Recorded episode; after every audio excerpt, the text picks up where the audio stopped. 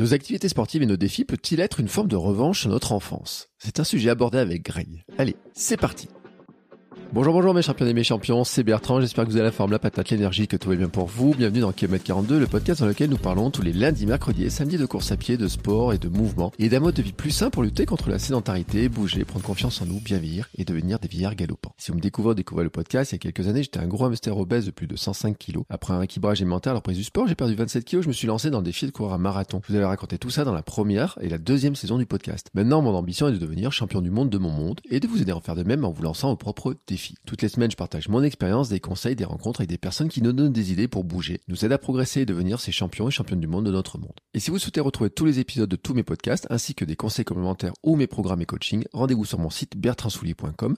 Le lien est bien entendu dans les notes de l'épisode. Et aujourd'hui, c'est le retour d'un invité que j'avais adoré, que vous aviez beaucoup apprécié vous aussi. Il faut dire que Greg partage sa passion pour le sport et le yoga avec un grand sourire. Et aussi beaucoup de photos Instagram, la tête en bas. Il y a bientôt trois ans, je l'avais invité pour parler de la complémentarité entre yoga et course à pied. Je dois le dire, dans cet épisode, nous en avons un peu reparlé parce que je vais poser des questions aussi sur son évolution et comment finalement il voyait les choses depuis. Mais je l'ai surtout invité pour parler de son parcours et de la revanche que constitue d'une certaine manière le sport pour lui. En fait, on n'en avait pas du tout parlé dans le premier épisode et je l'ai découvert très récemment. Si vous allez sur son compte Instagram, vous verrez un athlète. Mais Greg a aussi partagé des photos et des réflexions sur son enfance. L'enfant timide, réservé, plutôt chétif, maltraité par ses camarades, qui n'était pas choisi dans les équipes de sport collectif car trop nul. Et ce poste m'a fait réagir car il montre comment il a réussi à se forger un corps et un mental d'athlète et donc comment finalement il a pris une sorte de revanche sur ce passé, sur cette enfance et euh, finalement bah, sur ses camarades qui le maltraitaient. Nous avons enregistré quelques jours après son école de Paris en pleine préparation pour le marathon des sables, un gros défi qui ne sera pas le seul de l'année car Greg s'attaque aussi à des distances ultra plus importantes et a aussi pour objectif de boucler son premier Ironman en août prochain à Vichy. Nous avons parlé de son parcours, de la complémentarité entre la musculation, le yoga, la course, le trail, le triathlon, de ce corps d'athlète qu'il s'est construit au fil des ans, de la confiance aussi qu'il a accumulée et de comment ça se traduit aussi dans sa manière de communiquer sur Instagram, notamment par certaines photos. Nous avons aussi parlé de quelques anecdotes amusantes comme ces deux crevaisons dans les derniers kilomètres du Mont Ventoux et aussi quelques considérations sur notre car nous sommes nés la même année et avons tous les deux l'impression que nous n'avons pas l'âge inscrit sur notre carte d'identité. Voilà, c'était une chouette discussion, un bon moment. J'espère que vous passerez un aussi bon moment à l'écouter que moi je l'ai enregistré et discuté avec Greg. Allez, c'est parti. Hiring for your small business? If you're not looking for professionals on LinkedIn, you're looking in the wrong place. That's like looking for your car keys in a fish tank.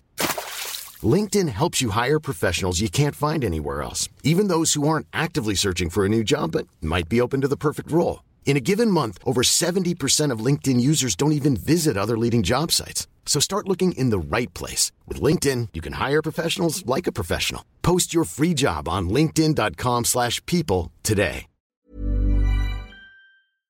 Salut Greg. Salut Bertrand. Comment vas-tu Bah écoute, super, impeccable. Comme euh, à la sortie d'une d'une course un peu exigeante, mais ça va. Oh arrête, un peu exigeante pour toi, c'est de la gnognotte ça maintenant. non, alors en fait, c'est vrai que c'était, euh, ça, ça, introduit bien le, le, le truc. C'est, c'était ma quatrième participation à l'éco-trail hein, de Paris sur la sur la version de 80 km et c'est quand même quelque chose que je prends. Euh, J'allais dire quand même avec humilité, parce que ça fait pas très humble ce que je dis juste avant, mais euh, c'est quand même une course un peu exigeante, même si c'est hyper roulant, comme tout le monde le dit. Euh, c'est le cas, c'est hyper roulant, et d'ailleurs tout le monde part à fond la caisse, et tout le monde se plante à 30 km. Donc j'ai encore fait l'expérience sur cette version-là, de voir les gens qui soufflent comme des bœufs euh, assez rapidement, puis qui en peuvent plus, quoi. Donc euh, voilà, donc je suis quand même, je suis euh, hyper content, ouais, parce que c'est une quatrième fois, ça fait partie un peu de mon plan d'entraînement, puis surtout c'est encore, euh, euh, comment dire, un, un, truc sur moi, quoi, sur le fait que j'ai réussi à faire ça, j'ai réussi une première fois, j'aurais jamais imaginé faire quatre fois, et je pense que je me réinscrirai encore. Mais en fait, euh, tu sais que tu as d'autres moyens de monter à la Tour Eiffel que de faire une course de 80 bornes avant.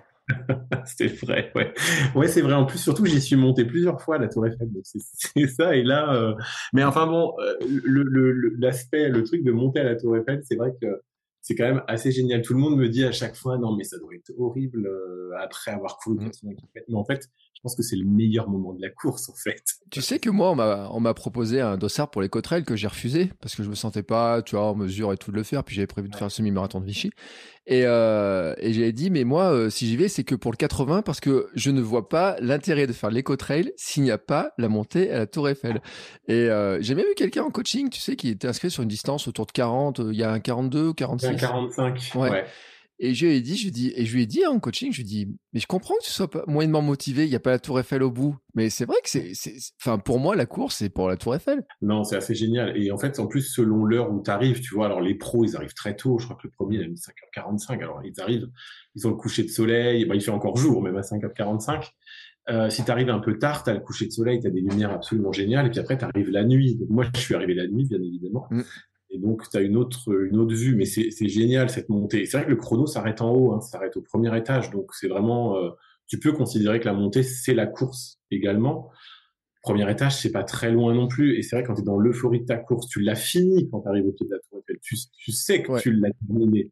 Donc, forcément, tu montes à la Tour Eiffel, tu es hyper. Euh, j'allais dire, tu es en mode complètement euh, euphorique en fait. Et donc, ça se fait vraiment facilement, cette partie-là.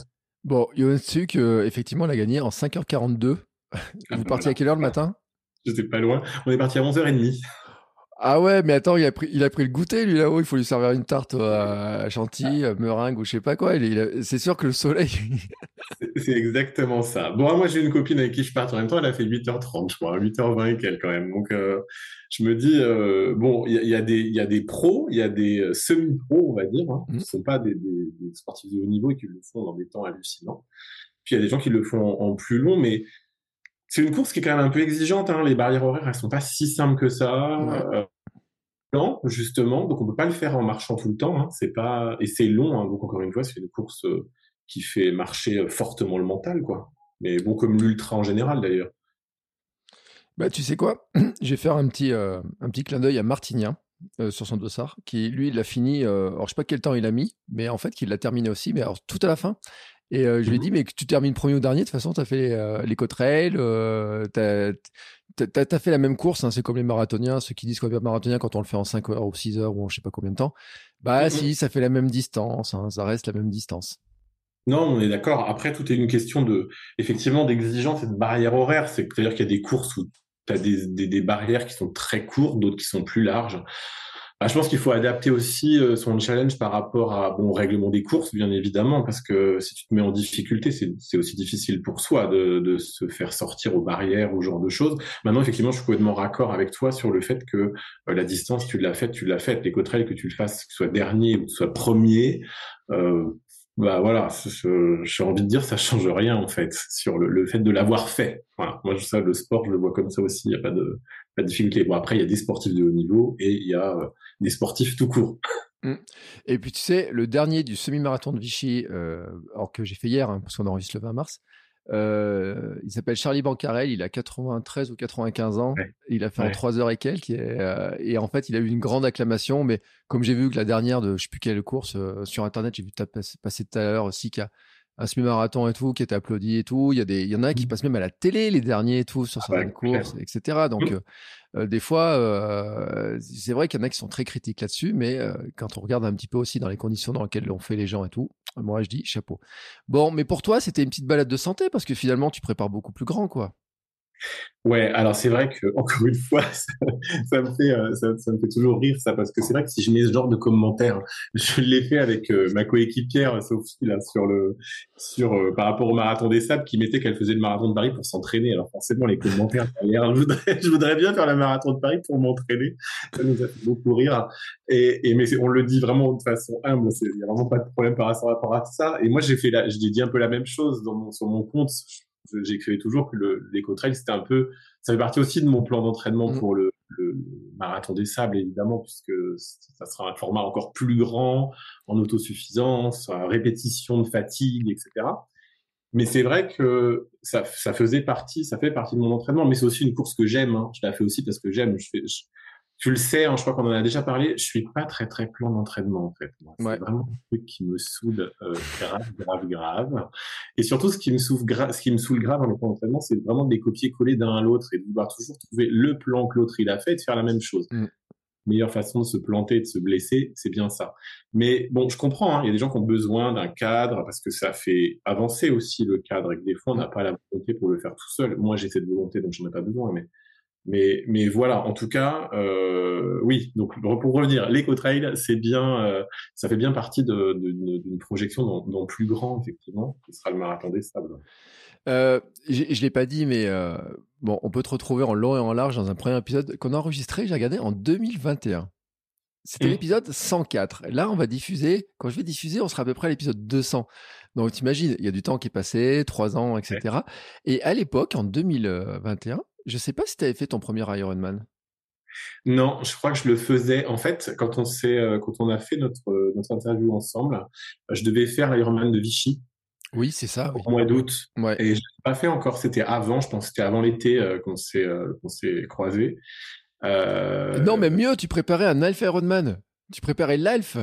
Ah mais non mais alors je suis je suis oui ah bah oui alors je je je, je suis c'était sur ouais effectivement euh, le le full ce sera pour cette année aussi alors on n'en a pas parlé encore Ah, mais je savais pas.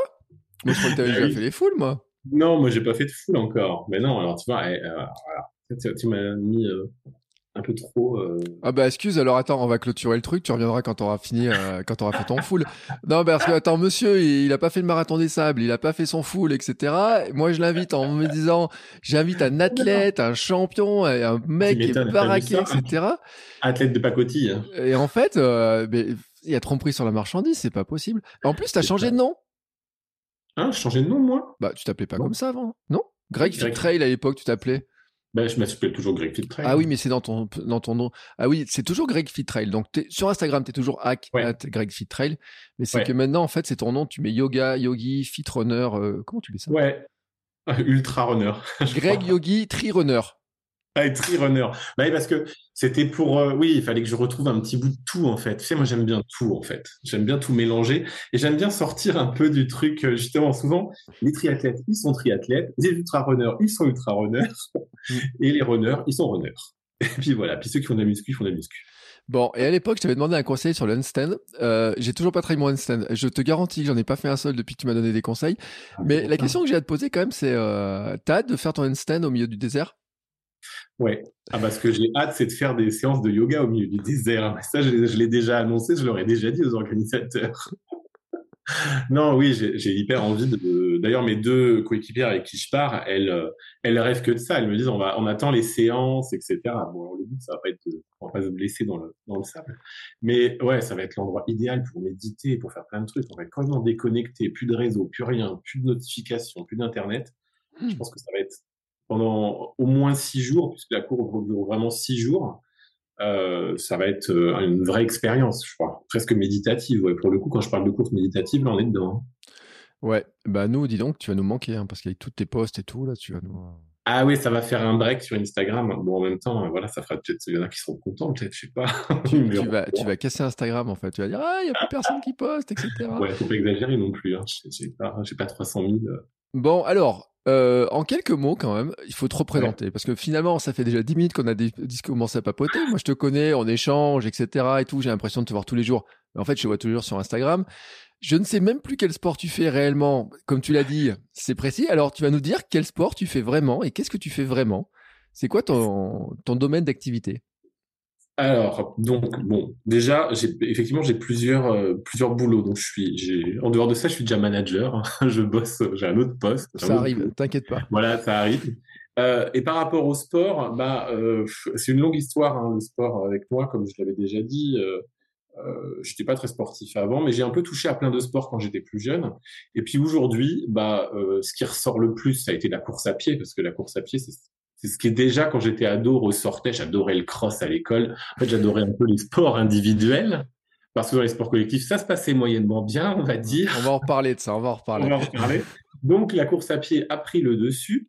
Et puis les choses se sont fait un peu naturellement. J'ai fait des distances un peu tout seul. J'aimais bien courir tout seul. J'aimais pas les Mm. courses. J'aimais pas les trucs marathon, les trucs avec plein de monde. Moi, j'étais un peu le solitaire dans mes courses.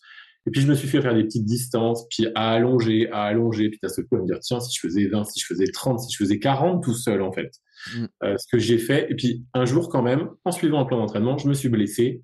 Et donc, je suis allé faire de la natation parce que je pouvais plus courir. Mm. Et puis, bon, en reprenant la natation que j'avais fait quand j'étais plus jeune, je me suis dit, tiens, c'est bizarre, c'est intéressant la natation. Une copine m'a dit, vous savez ce que, ce que c'est un Ironman? Paf, elle m'a mis ça dans la tête. Et là, je me l'étais voir et je me suis dit, tiens, si je faisais du triathlon?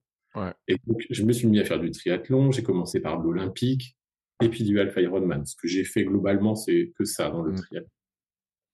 Donc, euh, bah, vélo, natation, course à pied.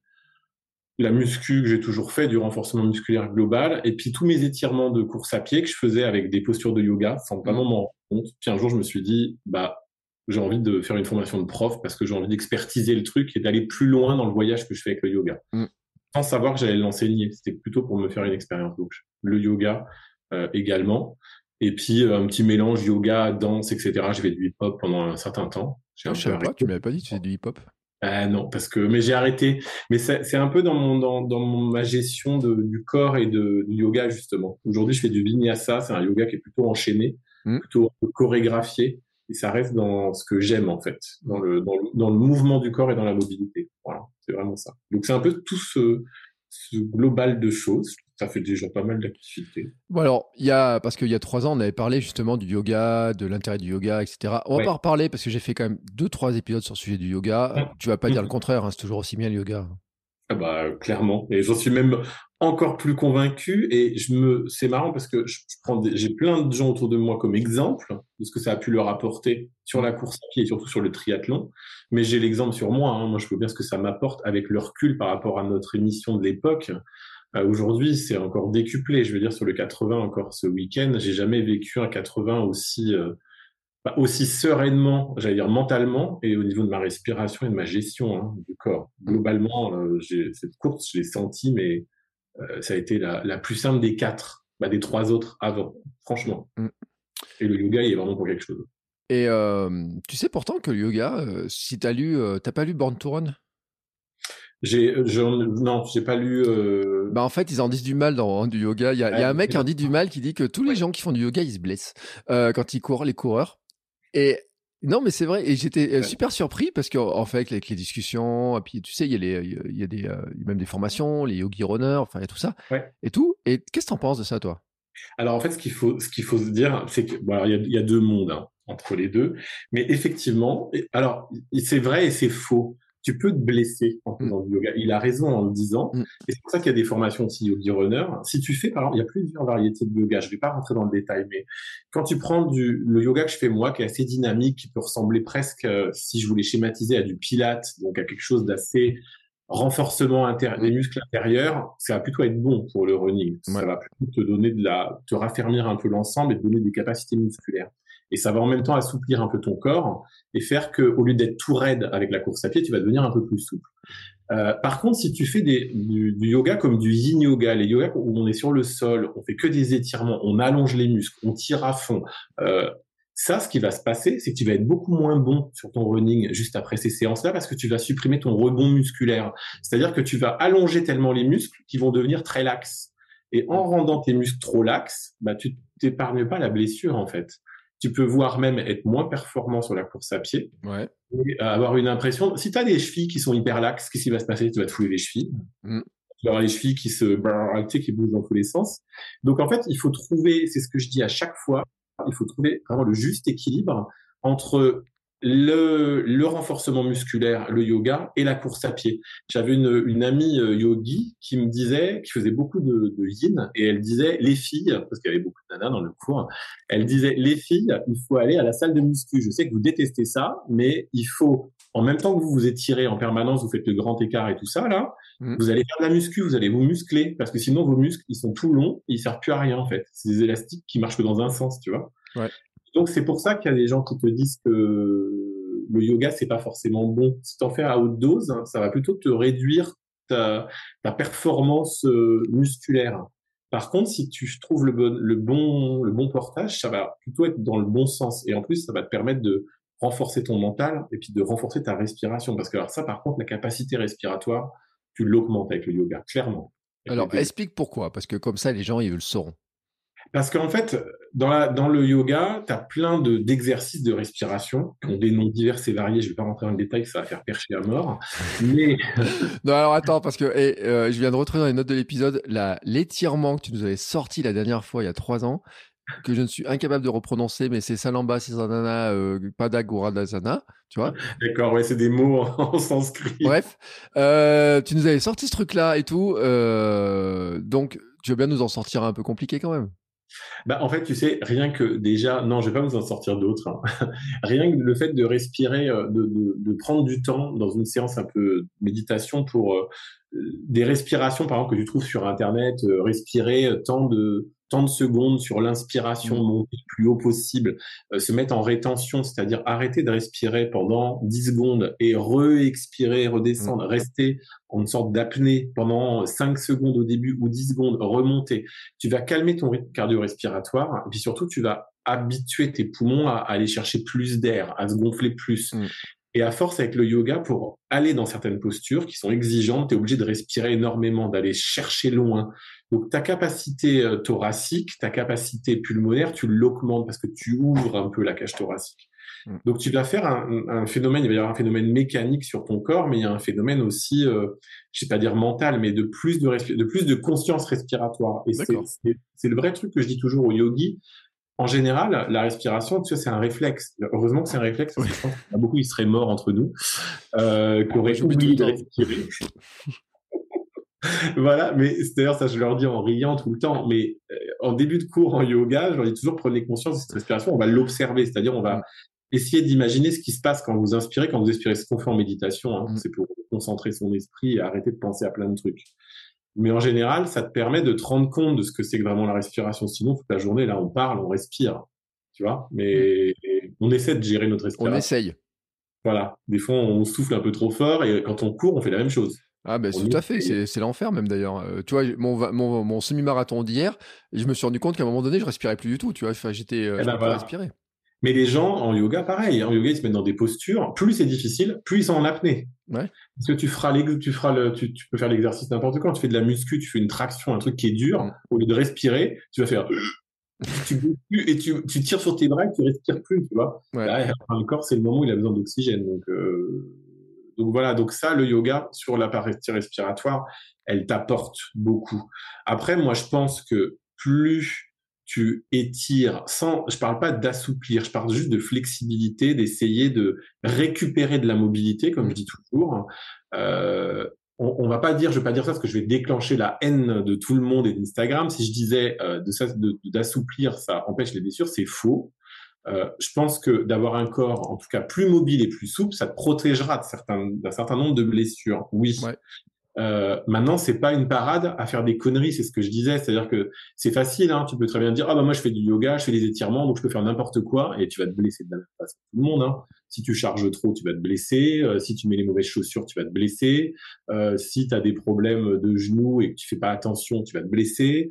Euh, tu vois, souvent le problème c'est que on veut trop mettre le bien et le mauvais l'un en face de l'autre, puis on dit ah non ça c'est bien, non ça c'est mauvais, on met des cases. Mm.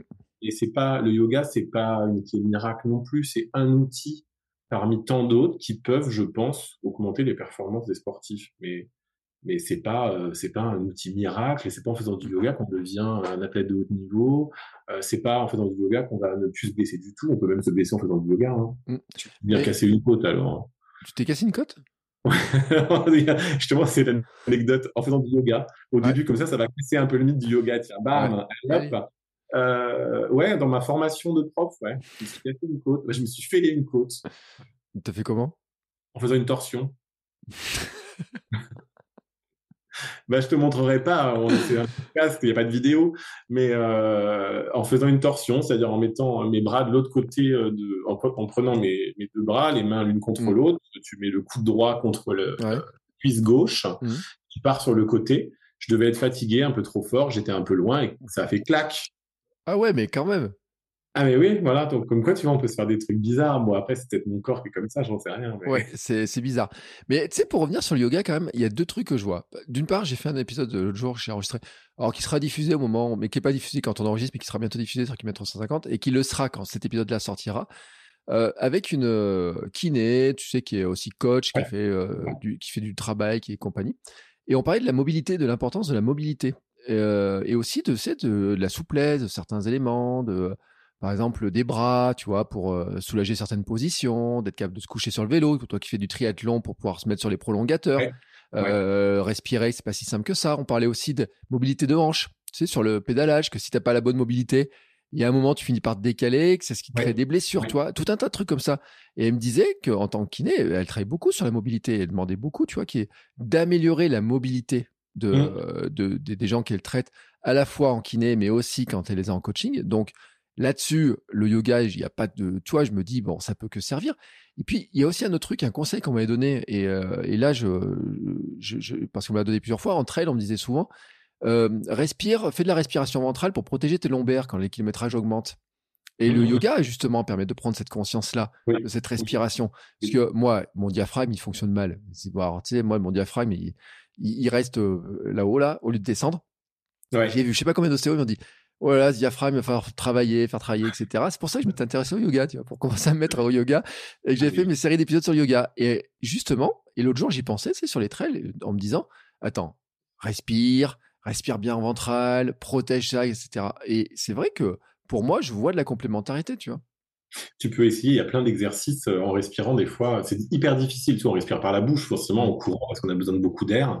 Si tu cours pas trop vite, que tu es en endurance fondamentale ou que tu fais quelque chose ou à même un rythme assez faible, tu peux essayer justement d'inspirer par le nez comme on le fait dans le yoga, voire même de respirer que par le nez, ce qui est hyper difficile en courant puisque ça demande de, d'approfondir à fond. Et comme en fait, on respire très superficiellement quand on court, on fait vraiment une mm. pas une suffocation, mais on, remplit la bouche, on sort, on va très vite par la gorge, par le nez, c'est plus long le parcours. Et donc, par contre, par le nez, ça calme à mort l'organisme, donc ça fait redescendre le rythme cardiaque. Et si tu le fais en courant, tu peux même essayer d'inspirer par le nez, expirer par la bouche, de faire un espèce de circuit. Et ça donne des sensations assez impressionnantes dans la colonne d'air, c'est-à-dire que ça change vraiment la perception. Et c'est vrai que de se concentrer sur ça, d'oublier un peu le reste, ça déjà en fait ça va te faire oublier tout le reste en plus, mm. parce que tu vas te concentrer. Donc euh, ce que tu as en tête euh, d'autres choses, ça part quoi. Donc voilà, donc ouais, c'est hyper complémentaire. Et sur ce point-là, je pense que c'est un des gros points de, du yoga, hein, de ce que peut apporter le yoga à la course à pied. Euh, il y a un autre truc qu'on a oublié par rapport à 2021, c'est ton petit 100 km là. T'en as pas parlé? Le petit 100 km. T'as bien fait un 100 km l'an dernier ah oui, alors oui, alors 2021, mais oui, alors j'étais sur deux, ouais, mais oui, alors 2022, j'étais déjà sur, euh, j'étais, sur cette année. Oui, j'ai fait le 100 km de Millau. Bah ouais, tu m'en as pas, tu parce que tu vois, entre 2021, t'en as fait des trucs. Entre les, t'as fait quoi? T'as fait 3 ah oui, alors, 100 km Ouais, en 2020, en 2022, l'année dernière, euh, j'ai fait effectivement, j'ai fait le 80 km de l'éco-trail. Ouais. J'ai fait le marathon de Paris 15 jours après. Ouais. Bah, c'est je m'étais dit, allez, on enchaîne. Il y a eu la cyclo-sportive du Mont Ventoux. Les ah oui, c'est vrai. À vélo, là. Ouais. Ça, c'était une première pour moi. J'avais jamais fait de course vélo pure, en fait, sans juste vélo. Bon, j'ai crevé deux fois quand même. C'est quand même été une... ah. Mentalement, pour le coup, c'est là que je me suis dit, encore une fois, tiens, là, je me suis dit, là, Greg, c'est cool, t'as un bon mental quand même. Parce que la première fois, quand mon pneu, il a explosé, j'étais quand même dans mon réel sur Instagram où on entend le truc qui fait je fais, ah, merde. Et je crie un grand coup. D'ailleurs, ça a fait le tour de tous mes followers parce que tout le monde a commenté ce truc en riant tellement je disais d'une façon, euh, mais alors, j'étais perdu, tu vois. Donc, je répare une première fois, je repars, je sais pas, allez, 20 minutes après, paf, ça repète une deuxième fois. Et, et c'était pendant la montée du Ventoux. J'avais fait plus l'école. Hein. On était sur la fin quand même. Et les 20 dernières bornes qui sont les pires, bien sûr. Dans le bois, en pleine chaleur. C'était horrible au mois de juin, enfin, en passant. Je suis arrivé bien après tous mes collègues et tous mes mm. copains, évidemment, le dernier. Mais bon, j'ai quand même réussi à l'avoir, cette euh, putain de médaille. Hein. Ouais. Donc, je suis quand même assez fier de moi, pour le coup. Euh, parce que je pense que beaucoup auraient dit, bon, allez, c'est bon, allez, laisse tomber, je rentre. Hein. Mais euh, t'as quoi sur ton vélo? T'avais des, des chambres? T'avais quoi? Ouais, j'avais des chambres à ce moment-là. Maintenant, j'ai du tubeless, mais j'avais des chambres sur mon RC, mon Triban 520, là, mon Décathlon. Hein, bah oui, mais, attends. 11 kilos. Et c'est avec ça que je roule, moi, hein, tu sais. Euh, ah, euh, j'ai fait des Ironman, j'ai fait des Alpha avec lui, sans problème. Hein, j'ai mm. fait le triathlon de Paris, j'ai fait plein de trucs avec. J'en suis super fier. Et j'ai fait les, le Ventoux avec un vélo de ce poids-là. Je veux dire, les mecs qui passaient à côté de moi, ils avaient des vélos qui faisaient 6 kilos. Ouais, mais voilà, ils se la pètent, les mecs. Attends, bah ils ont des vélos à 6000 balles, ils, ont, ils font 6 kilos, quoi. Tu vois, ouais, c'est bon, quoi. Ils crèvent une fois, ils arrêtent. mais attends, t'avais quoi? T'avais pris deux chambres ou t'as changé les chambres? J'avais deux chambres. Et c'est marrant, j'en avais remis une avant de partir. Il y a un copain qui m'avait dit Oh, une fois, j'ai crevé deux fois. et j'ai dit pas bête, je vais prendre une deuxième chambre. bah putain, j'ai bien, bien fait de mettre la deuxième chambre. Donc il y a eu ça. Et puis après, en fait, le Ventoux, je faisais euh, le Alpha Ironman de Andorre. Mm. Et là, là, par contre, c'était vraiment dur parce que Andorre, il y avait 3600 ou 3800, 3600 mètres de dénivelé à vélo sur 90 km. Mm. C'était vraiment fort. Et la natation, c'est dans un lac de montagne à 2000 mètres. Donc, j'ai eu vraiment un problème respiratoire. Ouais. L'altitude, le froid du lac, euh, ça a fait beaucoup de paramètres. C'était pas en mer. Moi, j'essaie de pas trop faire en mer. Je suis pas très fan de la natation en eau libre en mer. J'ai un peu plus de mal. Pour l'instant, j'ai plutôt choisi des Ironman dans des lacs, étangs. Vichy a plus d'eau maintenant. Euh, ouais, alors voilà, c'est ça où elle aura les... où elle a un problème. Donc euh, voilà, il y a eu l'Alpha Ironman d'Andorre, et puis après, euh, re l'Alpha Ironman de Vichy, et le 100 km de Millau, pour, pour, terminer. Bah dis donc, c'est crâné quand même. Ouais, j'étais assez content de cette année. Le 100 km de Millau, c'est une vraie expérience. Vraiment, ça m'a, bien plu. 100 km sur route, hein, c'est sur bitume, c'est un peu mmh. dur. Par contre, c'est vraiment le style marathon de Paris, quoi. C'est-à-dire qu'il y a beaucoup de ravitaillement, il y en a tout le temps. C'est une, version vraiment euh, marathon, mais euh, longue distance. Ouais. C'est une expérience. Ouais. Tu l'as fait tout seul ou tu as quelqu'un qui t'accompagnait non, je l'ai fait tout seul, j'avais personne à vélo, donc euh, j'ai pris mon sac d'hydratation. Et puis comme tu repasses par le centre de la ville, tu mm. fais une boucle, tu fais le marathon et après tu repars pour les 70 autres. Et donc tu peux changer de sac, tu peux changer d'affaires. Je me suis changé moi euh, à l'intermédiaire, j'ai changé de short, changé. très très bonne idée. J'ai eu des méga ampoules avec mon short après, mais enfin c'est pas grave. Passons. Ça c'est un autre, un autre débat. Donc voilà, non, c'était une c'était une belle année 2022. Euh, ouais, tu vois, si euh, maintenant je pourrais presque t'accompagner en vélo, mais bon. Écoute. Quand tu veux avec mon Triban euh, subcompact 520 subcompact tu sais euh, maintenant je passe partout. Euh, mais bon je vais il faut que je remette une chambre parce que j'ai crevé l'autre jour j'ai voulu mettre des rustines mais les rustines elles tiennent jamais ah bah voilà. Bah moi j'ai crevé à Paris il y, a, il y a deux il y a 15 jours alors oh, c'est normal Paris sans arrêt c'est Paris, enfin voilà. écoute, et pour ceux qui s'intéressent au 100 km de Millau, j'avais fait un épisode avec Fred Bellouz, on avait parlé de son expérience du 100 km de Millau, comment lui, l'entraîneur chevronné, avait accouru cette course-là, comment il l'a vécu, etc.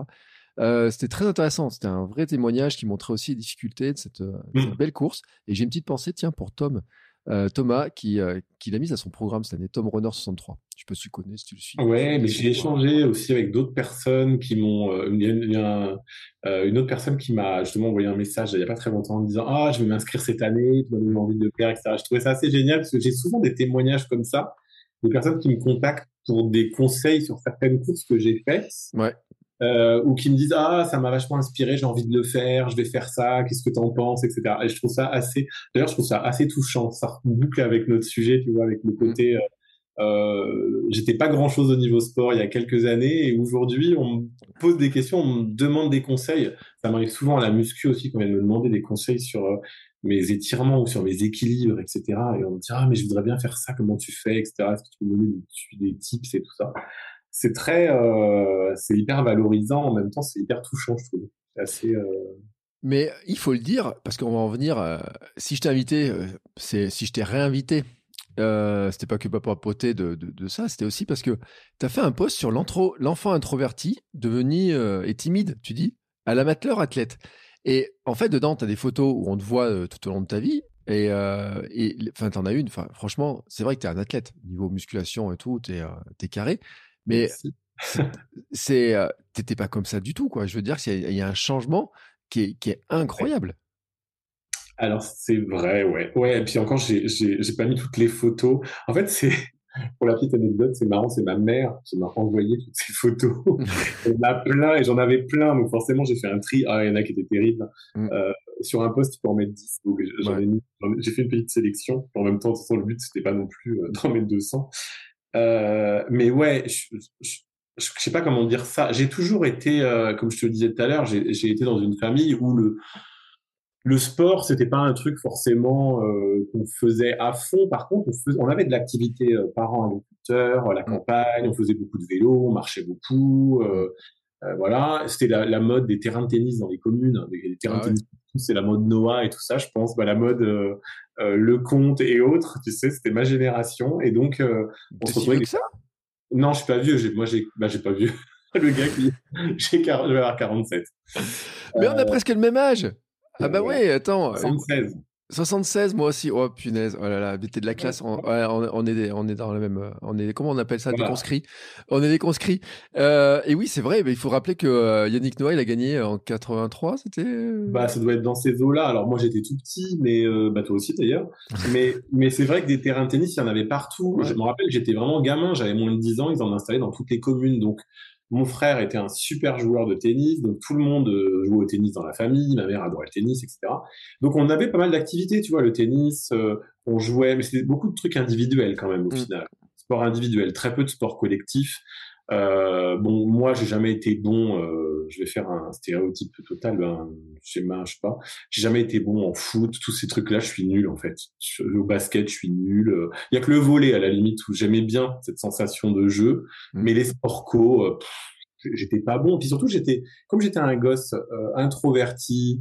Euh, plutôt euh, un peu frêle, tu vois, mmh. justement pour le coup, euh, un petit peu rond même quand j'étais après avant d'être ado, j'avais un peu de surpoids, ce qui fait que bah j'étais pas le gosse très intéressant en tout cas pour les caïds.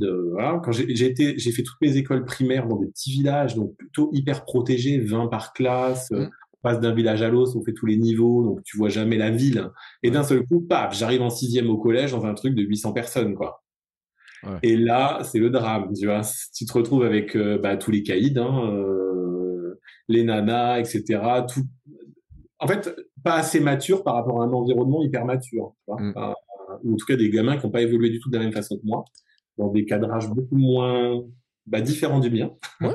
Non, puis il faut le dire aussi, c'est que, enfin, j'ai discuté avec un proviseur de, tu sais, à une époque, j'intervenais dans les collèges, et un proviseur de collège m'a dit, il y a rien de pire que le collège. Il m'a dit, un, gamin de sixième qui arrive, il est tout chétif. On dirait un gamin qui peut être en CM2, il a son gros cartable. Et il se retrouve face à des nanas qui, euh, mmh. déjà, elles ont 50 plus, certaines. Euh, déjà, même celles qui n'ont pas 50 plus, elles paraissent déjà beaucoup plus féminines et tout. et il y a les garçons qui sont, il y en a certains qui sont très grands. Et dans les 5 ans, en plus, tu as, as, les moments de poussée, etc. On avait parlé dans un épisode où tu peux prendre, moi je prenais 13 cm par an quand j'étais dans ces, dans, dans ces âges-là. Donc, effectivement, j'imagine bien le gamin, tu peux très vite te retrouver avec des gens beaucoup plus grands, avec euh, des, des caïds, des costauds, un environnement où d'un coup, et puis t'es pas protégé. Et il m'a dit, hein, ce professeur de collège m'a dit, mais c'est juste l'enfer à gérer un collège. C'est le truc des, c'est le pire, c'est le pire. On a des tout petits gamins qui ont l'air tout petits, on en a des grands qui sont très grands, ils ont deux têtes d'écart et tout, ils, ils en ont qui des grosses voix, il y en a qui ont des tout petits voix comme ça et tout. C'est l'enfer. Donc je comprends ton problème en fait. Donc moi j'étais hyper euh, pas mature forcément, puis j'étais pas prêt en fait. Mes parents m'avaient pas préparé à ça, pas de colonie de vacances. J'étais jamais parti avec d'autres personnes. Mm. Donc j'étais un peu trop dans le dans les jupons de ma mère, si on peut dire ça comme ça. Dans dans dans, la famille, j'étais protégé par mes parents en fait, et par un cadre euh, campagnard, euh, rassurant, etc. Bah, qui était le mien. Hein. Et puis peut-être un peu introverti où j'étais avec mes potes du coin, on faisait nos cabanes dans les bois. Tu vois, c'était un peu. il y a des boutons. Hein, ouais, ouais c'était un peu ça, ouais, tu vois. Euh, et donc là, j'arrive dans un monde horrible. Et donc, les premières séances de sport, c'est ce que je dis dans mon poste, hein, première séance de sport, et alors là, euh, toute la pédagogie euh, nécessaire, hein, tu vois. Bon, après, c'était pas de la faute, je, pas, je ne balance pas la, la balle au prof, c'était fait comme ça à l'époque, point barre. Mais c'est vrai que on choisit deux mecs. Déjà, on sépare les filles des garçons. Alors, à l'époque, c'était bien genré. Hein. Alors, les mecs, vous allez faire du foot euh, vous allez faire euh, du foot en salle, du basket et je sais plus quoi. Euh, les filles, vous allez faire de la danse, je sais plus quoi d'autre. Et on se retrouvera pour le running. Ah, je fais, ah chouette, il y a quand même le running dans, le truc, tu vois. Et, déjà à l'époque, je me disais bon bah moi ce que je vais préférer, je pense que c'est la course à pied. Mm. et voilà. Et, et, là, donc les mecs, on part tous ensemble, donc on sépare les filles des garçons. Voilà, ok, passons. Et puis après, on choisit deux mecs sont souvent les deux plus forts caïds ou les deux plus grandes gueules de la classe. Mmh. Puis c'est eux qui font les deux équipes. Bah ouais. forcément, qui est-ce qui reste à la fin? Bah moi et un autre. Il y a toujours deux qui restent, les deux mmh. derniers. Et moi, j'étais toujours, mais celui que personne voulait, quoi. C'était l'enfer. J'en ai vraiment, ça a été un sujet, euh, voilà. Et c'est des trucs dont tu parles pas spécialement, tu vois, avec les parents, avec, bah, en tout cas à l'époque c'était pas très voilà. et je pense que c'est assez destructeur hein, par rapport au sport parce que ça m'a fait bien détester le sport mmh. en des années. C'est-à-dire que le sport pour moi c'était sport collectif. mais les mots sont super durs ce que tu utilises en fait. Tu dis le sport la honte enfin se résumer le sport c'était la honte le harcèlement la peur et la tristesse.